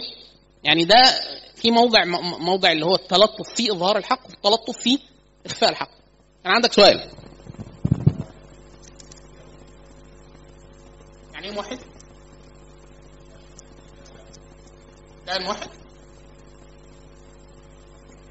يعني اللي بي... اللي بيشهد ان بوذا ينفع؟ كده سألتك يا مولانا. ما هو معنى التوحيد؟ التوحيد الإيمان بوجود رب واحد ده بيسموهم إيه؟ ربوبي ربوبي يعني واحد إنه مؤمن إن في إله واحد خلق هذا الكون. مين الإله ده؟ افرض قال لك الأرنب هو واحد. طب ما هو أرنب واحد. إخناتون. إخناتون. هي الشمس. فالكلام يبقى واضح. إحنا بنتكلم في عقائد. يعني لو قال الله عز وجل إله كامل خالق موصوف بكل صفات الكمال الذي وصفها الله عز وجل نفسه بها في القرآن والسنة. هو ده إله واحد؟ آه يتبقى يا مولانا الطريق. إيه مين اللي أدى لك هذا؟ لو قال لي موسى لو قال لي موسى أقول له برضه كافر كافر ليه؟ لأن موسى ده اللي قال لك ده قال لك إن في نبي اسمه محمد. لو قال لك ده وما قالكش ده يبقى ده مش موسى اللي إحنا نعرفه. ده موسى نبي الله عز وجل. خلاص؟ كلام كلام واضح كده؟ الربوبي ده الربوبي ده بيقول لك في إله واحد اللي هو إيه إخنا... زي اخناتون قال لك إيه مصر بلد التوحيد من زمان. ليه يا عم؟ قال لك عشان إخناتون إيه؟ م... الله؟ يعني واحد عامل معبد للشمس ده موحد؟ ده أنا أعمل معبد بكرة أرنب واحد. كده ربوبي؟ كده موحد؟ فإحنا هي دي الفكرة. إن عشان أصل ده اللي أنت بتقوله حاليا ده أخوانا ده مهم جدا يا أخوانا. حاليا حاليا الفكرة دي بيتم بثها بشكل شنيع جدا في ال في ال اللي هو فكرة إيه؟ كلنا مؤمنين بإله يا سلام ما كانش أمال الخلاف مع الهندوس والبوذيين وعباد البقر إيه؟ إن هو في بس مين إحنا مش بنقول واحد خلق الكون ولا ما أو في إله ما خلق الكون ولا لأ نتكلم هو مين هذا الإله؟ هو مين الإله؟ الإله ده المسيح ولا الإله ده هو عزير ولا الإله ده بوذا ولا الإله ده بقرة مقدسة ولا واحد اثنين من أين لك الطريق؟ يعني واحد قال لي أنا اصل أنا مؤمن بموسى موسى طب ومحمد صلى الله عليه وسلم. يعني قال لك أنا بعبد إله واحد وموسى نبي وكل الأنبياء اللي أنا مؤمن بيهم قبل كده أنبياء. خلاص؟ طب إحنا بنقول له إيه؟ دع خلي موسى خلي موسى عيسى. إحنا مش هنوصل لمحمد كمان. موقفك من عيسى إيه؟ ما هو لو هو يهودي وأتى عليه عيسى لو لم يؤمن بعيسى كفر. أمال عيسى ده يعمل إيه؟ ده نبي نبي قومه يعني هو لازم يؤمن بيه طيب بعد عيسى قالوا خلاص أنا مؤمن بعيسى موحد ربنا خلق الكون واحد وعيسى ده نبي مش إله. بس أنا مش مؤمن محمد. كافر برضه. ليه؟ كافر بما جاء به محمد صلى الله عليه وسلم. وإلا هل حد هيدخل الجنة إلا خلف النبي صلى الله عليه وسلم؟ واحد يقول لك ليه؟ ما هو ده جه قبل النبي. خلاص يبقى ملزم بمين؟ بنبيه هو. يعني واحد حضر سيدنا نوح وما آمنش بيه. كافر. حضر وامن بيه. يبقى أكيد آمن بإيه؟ أكيد سيدنا نوح قال له إيه؟ أكيد قال له إن في محمد صلى الله عليه وسلم فإن ظهر فيكم آمنوا به. كل نبي ما من نبي إلا أتى وأخبر بالنبي صلى الله عليه وسلم. ده ده العهد الذي أخذه الله عز وجل على الأنبياء. دي مسألة إيه؟ مسألة كده إيه؟ لازم تكون إيه واضحة. في في لين في في لين في عرض الحق؟ آه. تلطف؟ آه. مفاصلة؟ آه. يعني لو الموضوع وصل لدرجة اللي هو الفصل ما تقولون في عيسى؟ وده اللي إيه؟ قرنا الحديث بتاع إيه؟ الحبش. النبي صلى الله عليه وسلم كمل لحظة. سيدنا عم- عم- عمرو بن العاص لما هاجر المسلمون الهجرة الثانية للحبشة شق جدا على القرشيين. قال لك إيه؟ آه ده هم كده لقوا طريقة إيه؟ في مكان كل واحد هربان من التعذيب هنا يروح إيه؟ يسافر البلد الثانية حصل حاجتين. واحد حدث انقلاب على النجاشي. يمكن الكلام يعني برضه شبه برضه يعني هم هربوا حصل انقلاب على النجاشي. ولكن الله عز وجل اياه حتى الصحابة من المشهور وفي الصحيح أنهم لما خرق هم دول ده نصراني وده نصراني أو دول يعني يعني في الآخر مش مفيش حد مسلم في الوقت ده. آه، إن- إن ملك تاني يأتي غير النجاشي لأنهم كانوا إيه؟ كان هو يعدل فيهم ويعاملهم معاملة حسنة. بيقبلوا الحدث بوجل. كانوا عايزين الملك ده الأول النجاشي يكسب. ليه؟ عشان يحافظوا على دينهم في في المكان. واحد واثنين ان هم حسوا القرشيين لو هم عرفوا إن في ملجأ كده كل الناس إيه؟ هتروح. فراح إيه؟ أرسلوا سيدنا عمرو بن العاص ومعهم أحد من الصحابة راحوا كان بي- بينهم وبين النجاشي صلات وهدايا وكذا فراحوا له قالوا له إيه؟ قالوا له إحنا إيه؟ في ناس سفهاء من أقوامنا خالفوا ما كنا عليه من الدين الأول ولجأوا إليك. فقال لهم مين دول؟ قالوا سلمه لنا. قال لهم لا في جواب؟ سلموش. قالوا له لا طب سيدنا عمرو بن العاص بيقول أنا ما لقيتش طريقة للنجاشي. يعني إيه؟ قال له ابدا ما هو ملك عادل هسلمهم لك إزاي؟ وأنت هتعذبهم وبتاع. لا ما ينفعش. قالوا طب اسألهم بيقولوا إيه في عيسى؟ عمرو بن العاص يعلم أن المسلمون لهم نزل في كتابهم شيء عن اليهود والنصارى. خلاص؟ فقالوا طب اسألهم كده بيقولوا إيه في صاحبك؟ يقصد عيسى عليه السلام. طب النصارى على مجمل ديانتهم على مجمل مذاهبهم يرون أن عيسى إما ابن الله أو الإله يعني شيء لكن هو مش بشر أو هو مش مش مش نبي خلاص؟ فسيدنا جعفر ابن عم النبي صلى الله عليه وسلم قالوا هو اللي هيتحدث باسم الناس قالوا له طب نعمل إيه دلوقتي؟ هيقول لنا إيه ما قولكم في عيسى وفي مريم؟ يقول إيه؟ واحد يقول لك يعني يقول كلام لطيف وبتاع. ماشي يتلطف في إظهار الحق لكن لا يتلطف في إخفاء الحق. فجابوا سيدنا جعفر فالراجل كلمه قال له أنتوا إيه اللي ما تقولون في عيسى ومريم؟ فهو الأول قال له الأول ساله أنتوا النبي بتاعكم بيقول إيه؟ فقال له دعانا إلى كذا كذا كذا إيه شهادة التوحيد و آه، آه، ترك الأوثان والطهارة وكذا. قال له ده ده كويس قوي اللي أنتوا بتقولوه ده ده كويس. خلاص؟ فقال له لا اسألهم بقى بيقولوا إيه؟ عيسى ومريم. فقال له أنت بتقول إيه في عيسى ومريم؟ فقال له والله أنا لا أقول لك إلا ما قال الله عز وجل في كتابه هم قالوا سيدنا جعفر في الأول هم بيتباحثوا نقول لهم إيه؟ قال لهم يعني لا نقول إلا الصدق. إحنا هنقول إيه؟ الصدق. طب إيه؟ فتلا عليه إيه؟ مفتتح سورة مريم. فبكى النجاشي حتى اخضى للحيته ويقال إن الر- الر- الر- الرهبان ال- لما سمعوا هذا الكلام بكوا قال والله يعني ما قلتم وما جاء به عيسى يعني يخرج من مشكاة واحدة. أو ما زدتم عن ما يعني عن حقيقة عيسى يعني مقدار هذه القشة ورفع قشة من الأرض. اللي هو إيه؟ إنه هو ده عيسى بالظبط وهو حتى حتى يقال بعد كده ان هو؟ إنه ال- اقوامه قومه قالوا له إيه ده إيه ده؟ ليه هو عيسى نبي مش إله وبتاع وحدثت يعني إيه؟ أشياء ما بينهم حتى هو يعني إيه وكأنه خدعهم النجاشي. أخبرهم بشكل ما أنه مؤمن بالدين الأول وهو مسلم على الإسلام. حتى النبي صلى الله عليه وسلم صلى على النجاشي لما مات صلاة قال آه صلوا على آه، أخيكم. يعني ص- اعتبره مسلما بل بل يعدونه يعني صحابي. يعني لأنه كان متعاصر مع النبي صلى الله عليه وسلم وبينهم رسائل ولكن إيه لم لم يرى. آه، حتى يقال يعني يقال إنه فلت منهم بالتع... بأنه عرض يعني عرض في الكلام. تعرفين يقولوا دايما في المعاريض مندوحة عن الكذب. يعني إيه؟ أن يقول الرجل شيء لا يكذب فيه ولكن قد يفهم المخ... الشخص اللي أمامه معنى مختلف. الإمام أحمد في وقته كانت الشرطة بتدور على واحد. كان مستخبي عند الإمام أحمد. برضه.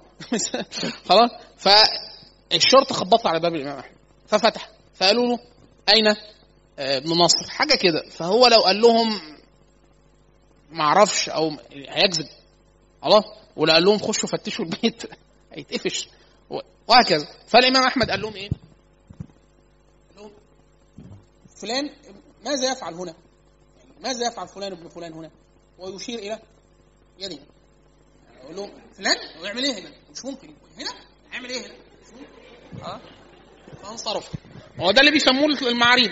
طبعا إحنا الشعب المصري الشعب المصري يستخدم المعاريض بنسبة 99% مامتك آه، أنت فين؟ خلاص أنا داخله على رمسيس اللي هو من المرج يعني آه، المترو آه، داخله ما أنا داخله هو ما هو من الواحد وهو في المرج داخل على رمسيس.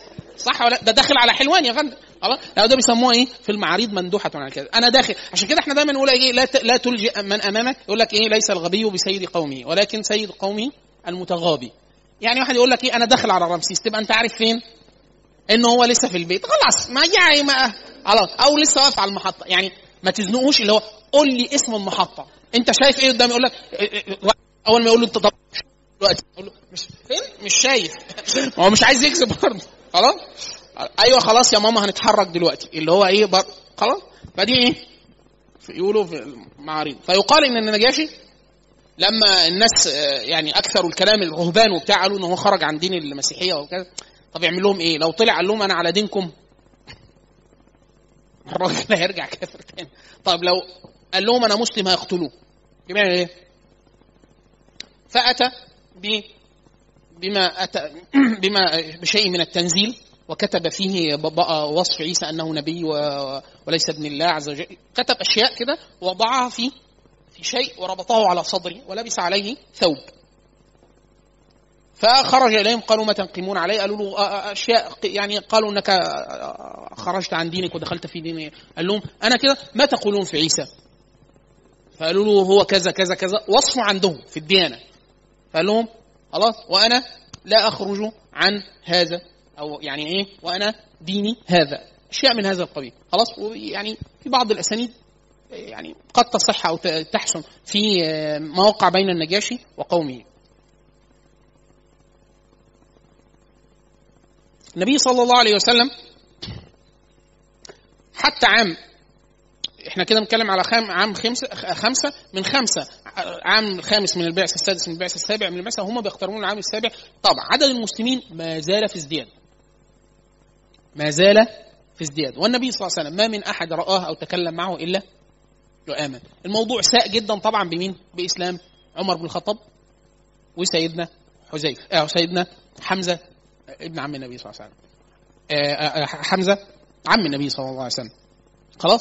فالمسلمين كل مدى بينضم إليهم أشخاص أقوياء يستطيعون الزود عن بقية المسلمين. لهم وجوه لهم أقوام يغضبون إليهم. حتى يعني إيه؟ الأمر استفحل. ف لما وصل الأمر إلى شيء لم يستطيعوا أن يعني يؤيدوه يئدوه في مكانه ف يعني اجتمع أشقى القوم. أكابر القرشيين وقالوا يعني لو الأمر استمر على هذا يعني الناس كلها تسلم. إحنا نعمل إيه؟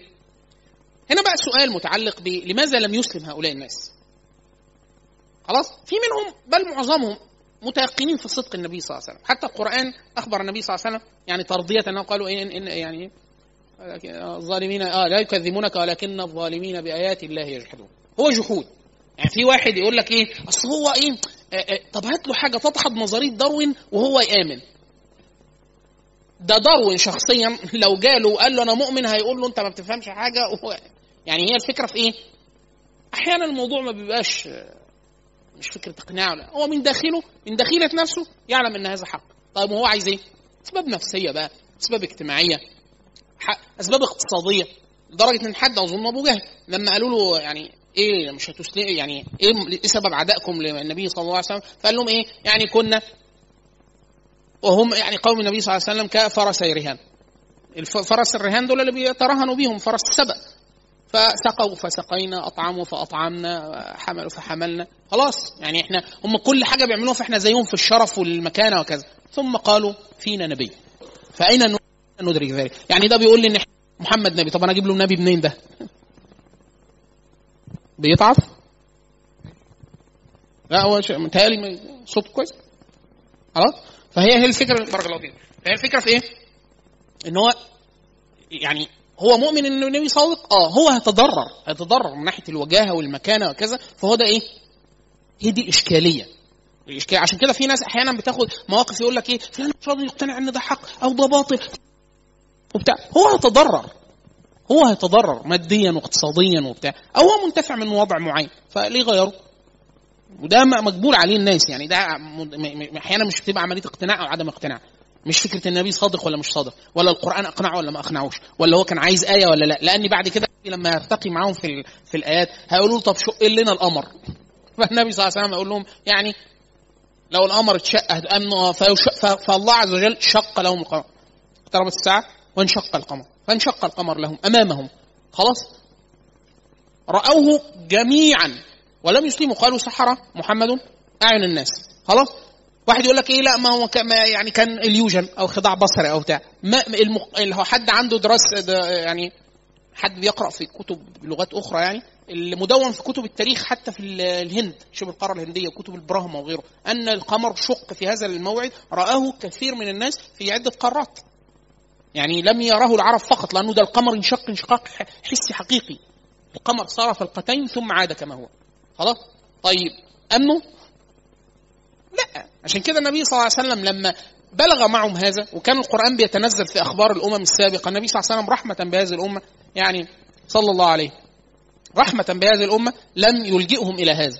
يعني النبي صلى الله عليه وسلم لو كان عرض عليهم آية من الآيات التي طلبوها آية عيانية بين ظهرانهم كما فعلت قوم صالح ناقة صالح لكان أخذهم الله بعذاب. خلاص؟ فالنبي صلى الله عليه وسلم اختار أن يدعوهم يدعوهم. إن هو إيه؟ لا ما فيش آية تنزل. لأن هم طلبوا منه من الطلبات اللي طلبوها منه في مكة قالوا له خلوا لنا الصفا والمروة ذهب. لو كان صبحنا الصبح لقيناهم ذهب هنؤمن بيك. فقال لسيدنا جبريل خلي لي الصفا والمروة ده. سيدنا جبريل قال له لو فعل ولم يؤمنوا أخذهم الله بعذاب. ترضى كده؟ فالنبي صلى الله عليه وسلم شفقة بهم فقال لا. بل ادعوهم أصبر عليهم ادعوهم يعني أنا لا يمكن أخليني كده. وحتى لما النبي صلى الله عليه وسلم هنقوله يمكن المحاضرة الجاية وهو عائد من الطائف وكان شد ما وقع بالنبي صلى الله عليه وسلم رد أهل الطائف. لأنه ليسوا من قومه وقد أهانوه وسلطوا عليهم سفهاءهم وكذا. وكان النبي صلى الله عليه وسلم يعني ضاقت عليه مكة و وكان رد أهل الطائف شديد جدا. فكان وكان يعني إيه النبي صلى الله عليه وسلم فقد عمه وخديجة يعني كان الموضوع يعني أصبح عند النبي صلى الله عليه وسلم وكأنه يعني حتى النبي صلى الله عليه وسلم يقول يعني النبي صلى الله عليه وسلم وكأنه سار لما يقول سرت من الطائف إلى قرن الثعالب. يعني مشي مثلا 15 كيلو. وهو والله أكثر كمان. النبي صلى الله عليه وسلم فلم فلم أفق إلا. يعني هو قاعد ماشي من مما هو فيه من الهم وقلب محمد هو قلب محمد. يعني الطمأنينة والإيمان بربه وكذا مما نزل به من الغم من رد أهل الطائف في في العام العشرة أنه مشى يعني واحد ماشي على 15 كيلو ماشي رقم ضخم جدا وهو أصلا مش مستوعب هو فين. حتى أتاه جبريل ومعه ملك الجبال فقال هذا ملك الجبال فسلم عليه فسلم على النبي صلى الله عليه وسلم بالنبوة فقال له ما كان جواب قومك يعني بما أجابوه؟ فقال قالوا كذا أو كذا. فقال إن الله عز وجل أمرني أن أأتمر بأمرك ولو أمرتني أن أطبق عليهم الأخشبين الأخشبين لفعلت. يعني هيمسك جبال مكة وطبقها عليهم يموتوا كلهم كالصيحة وكالريح الذي أخذت قوم عاد فالنبي صلى الله عليه وسلم يعني وكان إن قال إن قالها فعل. يعني لو قال لملك الجبال اقتلهم قال لعل الله عز وجل يخرج من يعني ظهورهم أو أصلابهم من يشهد أن لا إله إلا الله محمد رسول الله. قد قد استوعب النبي صلى الله عليه وسلم الدرس الذي علمه الله عز وجل. كان يعني إيه قد أدبه الله عز وجل؟ إن هو إيه؟ صبر عليهم فأخرج من ظهورهم من حمل الدين إلى العالمين. اتفضلي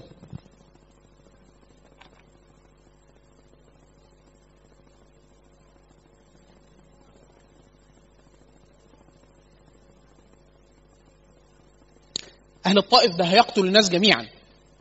التسعة أو السبعة اللي هو على حسب اختلاف الرواية في فتح مكة من وجدتموهم معلقين بأستار الكعبة دول ناس بعينهم لن يعندهم القتل. عشان كده النبي صلى الله عليه وسلم أهل الطائف نفسهم لما النبي صلى الله عليه وسلم بعد فتح مكة ثقيف لما خسرت من النبي صلى الله عليه وسلم في في في حنين لجأت إلى الطائف فتحصنوا في الطائف. فالنبي صلى الله عليه وسلم نصب عليهم المنجنيق. يعني وضع عليهم المنجنيق وكان يقصف الطائف. فالنبي صلى الله عليه وسلم استرحموه قالوا يا رسول الله المنجنيق يعني يضرب يضرب فلا يفرق بين النساء والأطفال والذراري. فرفع عنهم النبي صلى الله عليه وسلم المنجنيق ليه؟ يعني هو لو جبت لو النبي صلى الله عليه وسلم جبت له خمسة ستة 20 ثلاثة من اللي حاربوه لقتلهم بأعيانهم. لكن لما قالوا له هذا يصيب النساء والذراري وكذا يعني فرفع عنهم المنجنيق ليه؟ ده قتل عام هيقتل الناس كلها. خلاص؟ دول يعني قد قتلوا النبي صلى الله عليه وسلم. وده من وده من أعلى الحكمة والفقه. أقدر اقتل ده أه. والنبي صلى الله عليه وسلم في فتح في بني قريظة لما ما تمالأوا على النبي صلى الله عليه وسلم قتلهم جميعا إلا نفر. يعد على اصابع اليد الواحدة شهد لهم الناس أنهم لم يرضوا بنقض عهد, عهد معاهدة النبي صلى الله عليه وسلم. الشاهد إن النبي صلى الله عليه وسلم بعد إسلام حمزة وبعد إسلام عمر تمالأ القوم على أنهم إيه؟ يقاطعوا بني آه، يقاطعوا آه، بني هاشم. ومن معه. لا يزوجوهم. يعني لو واحد متجوز منهم رجع لهم بنتهم. ولا يتاجروهم. ولا يقطعوا كل العلاقات. حتى يحصروهم. حتى يحصروهم فلا. يعني آه، ده سؤال إداري. هل هل مش إحنا أصلا المكان شغال؟ على حسب. يعني أنتوا لو يوم السبت ينفع معاكم إحنا مستمرين. السبت الجاي. هو طبعا آه، إحنا العيد الاثنين خروف بقى و... يوم طبعا مش العيد يوم فرحة وأكل. إحنا يوم الأكل ده هنركز فيه إن شاء الله. يوم ال... يوم الاثنين ده العيد. يوم الأحد وقفة عرفة.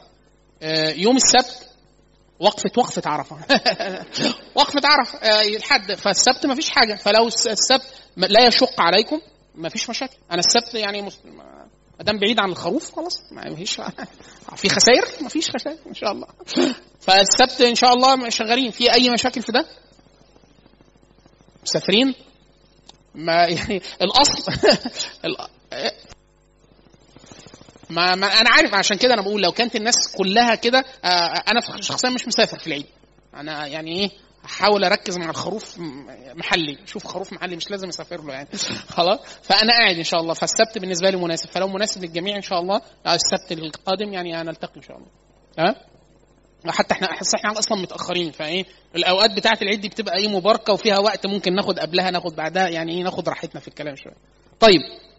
ف فأعلنوا هذا وكتبوا بهذا معاهدة وعلقوها في الكعبة. وثيقة. إيه الوثيقة؟ مكتوب فيها إيه؟ أن فلان وفلان وفلان البطون والبيوت وكذا أنهم يعني يجتمعوا على أن يقاطعوا كل من أعن النبي صلى الله عليه وسلم وكل من معه وكذا. لا يناكحونهم ولا يتاجروا معهم ولا مقاطعة تامة. فائدة أخرى أن المقاطعة أن المقاطعة سلاح استخدم من المسلمين واستخدم ضد المسلمين.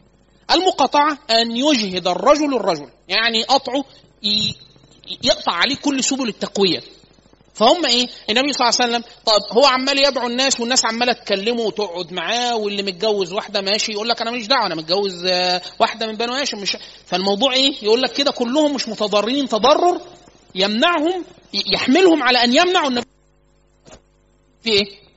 عشان كده إحنا دايما نقول دايما نقول إني بل الله عز وجل حسم هذا الأمر في القرآن الفتنة أشد من القتل واحد يقول لك إيه؟ كانوا عايزين يقتلوا النبي. ما فعلوه. أشد عند الله عز وجل من القتل. اللي هو أن فتنوا الناس في دينهم. فتنوا الناس في دينهم.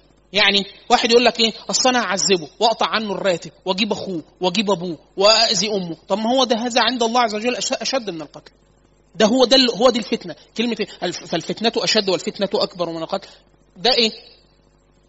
دي الفتنة اللي هو عند الله عز وجل أكبر من القتل. دي إيه؟ اللي هي الفتنة في الدين. أن يعرض الرجل على السيف أو العذاب حتى يعود عما يعتقد. عشان كده الله عز وجل لما هم سبوا النبي صلى الله عليه وسلم وقالوا محمد ينقض العهد ويحارب في الأشهر الحرم ونحن في الجاهلية كنا لا نحارب في الأشهر الحرم آه، آه، سريد سيدنا عبد الله بن جحش. فالنبي صلى الله عليه وسلم سكت ولم يجبهم ما عندوش جواب على ده. فالله عز وجل رد عليهم من فوق سبع سماوات. يسالونك عن الشهر الحرام قتال قل قتال فيه آه، كبير. و صد عن سبيل الله وكفر به والمسجد الحرام وإخراج أهله منه أكبر عند الله. والفتنة هي دي. الفتنه أشد من قال قال لهم ده أنتم طلعتوهم من ديارهم وعذبتوهم وصددتم عن سبيل الله وكفرتم به. هذا والفتنة والفتنة في الدين الذي فتنتم به أصحاب النبي صلى الله عليه وسلم في مكة هي أشد عند الله عز وجل من القتل. عشان كده في واحد يقول لك يا عم هم هم هم قتلوش ده عذبوا بس. عذبوا بس. يعني إيه عذبوا بس؟ هذه الفتنة أشد من القتل. دي أشد عند الله عز وجل من القتل. ليه؟ يعني يعرض الرجل على السيف. واحد يقول لك إيه أنا أقطع له مرتب مرتبه وأخوفه بعياله وأهله وبتاع عشان. طب ما هو ده عند الله عز وجل من القتل. خلاص؟ ده عش... برضه عشان كده إحنا بنقول إيه؟ الفقه. الفقه هو اللي بيخلي مراتب الأشياء. واحد يقول لك ما عملوش حاجة ده بيخوفوه بس. لا ده أشد عند الله عز وجل من القتل. خلاص؟ فالمقاطعة من طرق الفتنة في الدين. لما استخدمت ضد المسلمين. أما المسلمون فلم يلجأوا إليها. لما النبي صلى الله عليه وسلم استخدم س- معهم المقاطعة سيدنا أمامة بن وثال آه، صاحب آه، من اليمامة سيد اليمامة. لما أسلم فذهب إليهم يلبس لبس الإع- ال- ال- الإحرام ويقوم بالمناسك فقالوا له صبأت فقال لم أصبأ. وهو كان من سيء من سادة الناس في اليمامة. واليمامة لها سطوه اقتصادية على على القرشيين يعني ممكن يقطعوا عنهم بعض التجارات. قال لهم لم اصبأ ولكن اسلمت والله لا تاتيكم تأتيكم حبة حنطة حتى اذن فيها رسول الله صلى الله عليه وسلم. مفيش مقاطعة بقى. ولا حبة قمح مفيش قمح مش قمح هيتبعت لمكة حتى يأذن فيه رسول لغاية ما النبي صلى الله عليه وسلم. وكان بينهم وبين النبي صلى الله عليه وسلم مكا- مكان كائنا يعني. فلما شق عليه الأمر قريش فأكلت قريش التراب. حاصرهم حصار شديد جدا اقتصاديا. فذهبوا للنبي صلى الله عليه وسلم يسترحمونه ويسألونه بالله والرحم قالوا له يعني يرضيك اللي عمله ده. فالنبي صلى الله عليه وسلم قال له خلي بينهم وبين الحنطه حتى ده بيؤخذ به في الفقه اللي هو إن المقاطعة جائزة. في الأصل. ممكن نقاطع الكفار؟ آه ممكن. وممكن نقاطع الكفار بدون إذن الإمام. واحد يقول لك إيه؟ لا الإمام لما يأذن. طب افرض لو ما فيش إمام. ما فيش إمام مسلمين أصلا. خلاص. نعمل إيه بقى؟ خلاص. ما فيش خليفة جامع وما فيش سلطان بيختشي على دمه يقاطع. نعمل إيه؟ خلاص. يقاطع الناس. يقاطع الناس. خلاص. بما يؤذي الكفار. واحد يقول لك إيه؟ طب ينفع تتاجر مع الكفار؟ آه ينفع. اللي هو الأمر الأخير للنبي صلى الله عليه وسلم. اللي هو إيه؟ وده في الفقه اللي هو إيه؟ جواز التجاره مع الكافر المحارب. يعني أنا ينفع أحارب مع اتاجر مع الكافر المحارب؟ ينفع. ينفع قطعه؟ ينفع. ينفع دي وينفع دي؟ آه. مين اللي يحدد؟ الفقه. الفقه يعني إيه؟ مين اللي هتضر فينا؟ يعني ينفع الواحد يتاجر مع إسرائيل؟ في الفقه ينفع. هو كافر محارب. نعم يحارب المسلمين. خلاص؟ ينفع الم... ال- واحد يقول لك بس المسألة مش عندنا إحنا. المسألة مع الفلسطينيين أكتر. الفلسطيني لابد أن يتاجر مع اليهود. لابد. ليه؟ امال هياكل ويشرب إيه؟ ده هيشتغل فين؟ معظم عرب 48 أصلا بيشتغلوا عند اليهود عند إسرائيل. فينفع ده؟ ينفع. خلاص؟ لأنه هيتضر هو اللي هيتضر أكتر مش هم. طيب واحد يقول لك بس إسرائيل قتلت خلاص قطع الهند وقطع الصين وقطع أمريكا. قطع أمريكا. واحد يقول لك والله بس آه، ما ناخدش جهاز كمبيوتر ما ن... آه ومايكروسوفت قطع مايكروسوفت. آه إحنا ده منه عشان كده إحنا بنقول إيه؟ المقاطعة في الفقه بحسب الطرف المتضرر. يعني واحد يقول لك إيه؟ ينفع نديهم سلاح؟ لا ما ينفعش. بس الحمد لله طبعا مش محتاجين. إحنا اللي بناخد. ينفع ناخد منهم سلاح؟ آه ينفع يا فندم ينفع. ينفع ناخد. لأن إحنا كفار يا فندم دلوقتي. خلاص؟ فالفكرة في إيه؟ إن مين فينا اللي مين مين فينا اللي هيتضرر؟ في في أحيانا عقود المسلمين بس اللي هيتضرر. واحد يقول لك إيه؟ إحنا مش هناخد كمبيوترات من الكفار. خليك أنت قاعد. الجهاز فيه منافلة. لا يصنع الكمبيوتر إلا الكفار الآن. خلاص؟ فإحنا الفكرة في إيه؟ المقاطعة واحد يقول لك إسرائيل وبتاع إسرائيل لم تقتل المسلمين بقدر ما قتله الحكام العرب من المسلمين. فقاطع دول. يعني طب ال ال ال الهند الهنود الهنود يا إخوانا الهنود قتلوا ملايين من المسلمين. قطع الهند. الصين مذابح الصين ضد المسلمين بل تجاوزاتهم حتى الآن ضد الإيجور المسلمين في تركستان. شديدة جدا. طيب قطعوا قطع الصين. أمريكا. أمريكا في آخر عشر سنوات فقط قتلت أكثر من أربعة أربعة مليون مسلم. أربعة مليون مسلم. 2 مليون بس في حصار العراق. و2 مليون مسلم قتال قتل مباشر في العراق. غير أفغانستان غير مما لأت عليهم أمريكا. خلاص؟ طب قطعهم فإحنا بنقول إيه؟ هنا راجع لإيه؟ للفقه اللي هو حديث النبي صلى الله عليه وسلم قال له إيه؟ الحنطة. ليه؟ خلي بينهم وبين الحنطة. لو هو قال لسيدنا امامه في الأول سيدنا امامه قاطعهم فأجهدهم. النبي صلى الله عليه وسلم إيه؟ رحمهم. اطعمه وبتاع. خلاص؟ زي أمريكا الأدوية لما منعت بعض الأدوية المتعلقة بالنساء في أفغانستان وفي العراق وبعض اللبن والأشياء المتعلقة بصحة الأطفال قتلت 2 مليون طفل في الحصار خلاص؟ فأما النبي صلى الله عليه وسلم فسألوه بالله والرحم ارحمهم يعني انه النبي صلى الله عليه وسلم له معه قرار. فقال له خلوا قال له خلوا بين خلي بينهم وبين الحنطة. فقد رحمهم النبي صلى الله عليه وسلم على كان منهم على ما كان منهم. خلاص؟ فده برضو دي مسألة مسألة في الفقه. ان هي فكرة إيه؟ إن لما قاطع المسلمين وكان سلاح ناجز يعني هم حاصروا النبي صلى الله عليه وسلم ثلاث سنوات. ثلاث سنوات لا يناكحونهم ولا يتاجروا معهم ولا يدخل إليهم طعام إلا يعني اللي يدخل بإيه؟ بالحيلة وكذا وبتاع. حتى الصحابة يعني اكلوا أكلوا يعني أكلوا ورق الشجر.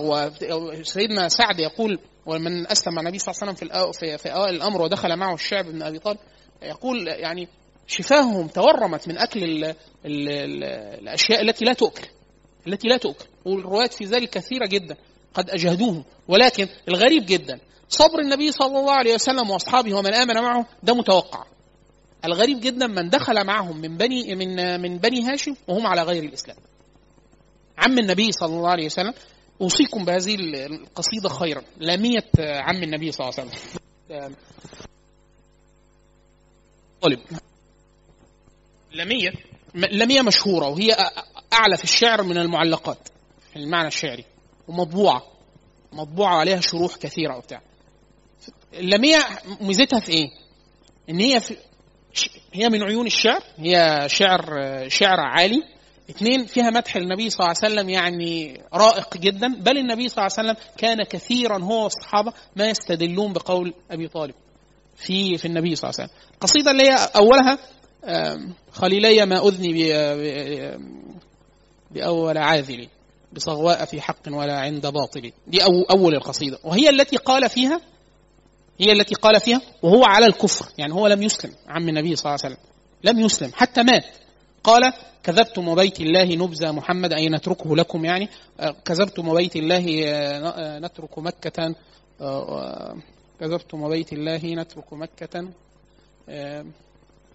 إن أمركم إلا في بلابل كذبتم وعمر الله كذبتم وبيت الله نبذى محمدا ولما نقاتل دونه ونناصر وينهض قوم في الحديد إليكم نهوض يعني قال فيه في كلاما عن النبي صلى الله عليه وسلم أنه لا يخلصون إلى النبي صلى الله عليه وسلم وإلا أن نقتل دون النبي صلى الله عليه وسلم، حتى أن بعض أصحاب النبي صلى الله عليه وسلم في في في, في بدر وأحد لما قتل دون النبي صلى الله عليه وسلم وكاد يشاري في الموت فلما حمل إلى النبي صلى الله عليه وسلم قال يا رسول الله نحن أحق بأبي طالب يعني أحق بقول أبي طالب منه اللي هو إيه؟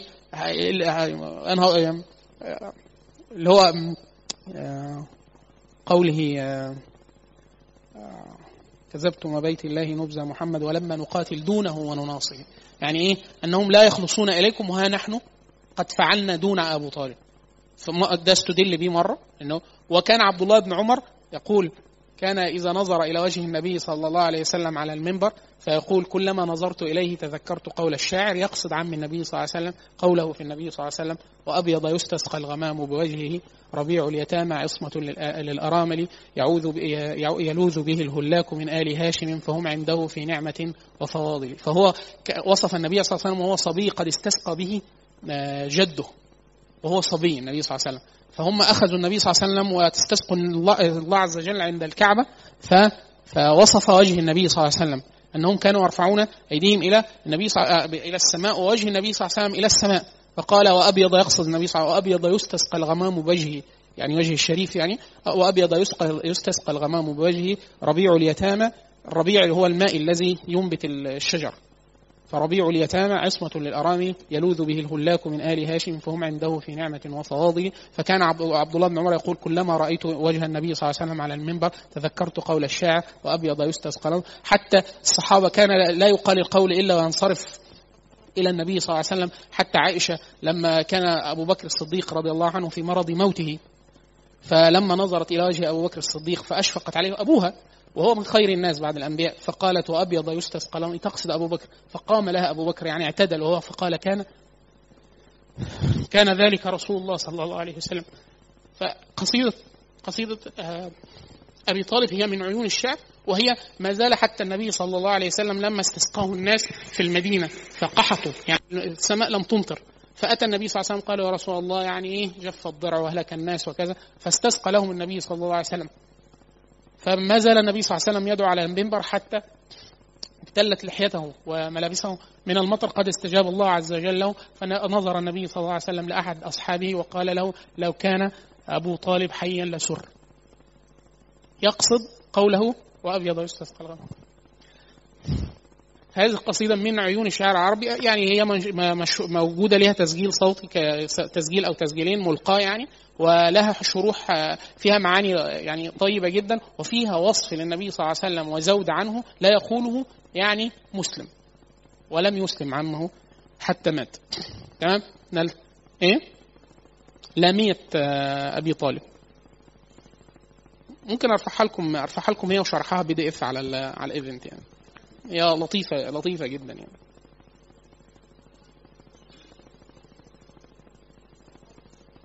إيه؟ لا لا المقا... لما مين؟ مقاطعه المسلمين لما قطعوا البر عن قريش؟ لا في المدينة. آه آه آه.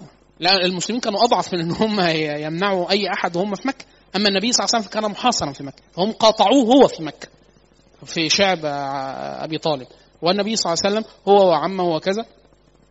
يعني صمدوا صمودا حتى رفع عنهم الله عز وجل. نستكمل يعني إحنا إن شاء الله نبدأ من نقد نقد الوثيقة اللي هي الوثيقة الظالمة التي حصر بها النبي صلى الله عليه وسلم. قد نقضها الله عز وجل سلط عليها الأرض دبت الأرض أكلتها إلا ما ذكر فيه اسم الله عز وجل.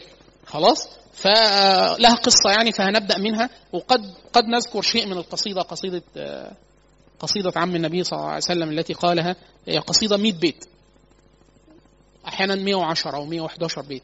أدخل فيها الناس بعض الأشياء يعني فهي قصيدة. ممكن نقول شوية حاجات منها لأنه القصيدة دي يعني اللي عايز يعرف أنساب العرب أنساب القرشيين وكذا يحفظ يحفظها ويحفظ شرحها. يعني ليه؟ لأنه خاطب كل البطون. عاتب أناس وهدد أناس و يعني توعد أناس في القصيدة فذكر الناس ببطونها ففيها هي قصيدة جميلة جدا. في في الزود عن النبي صلى الله عليه وسلم وفي النصرة للنبي صلى الله عليه وسلم وفي الإيمان به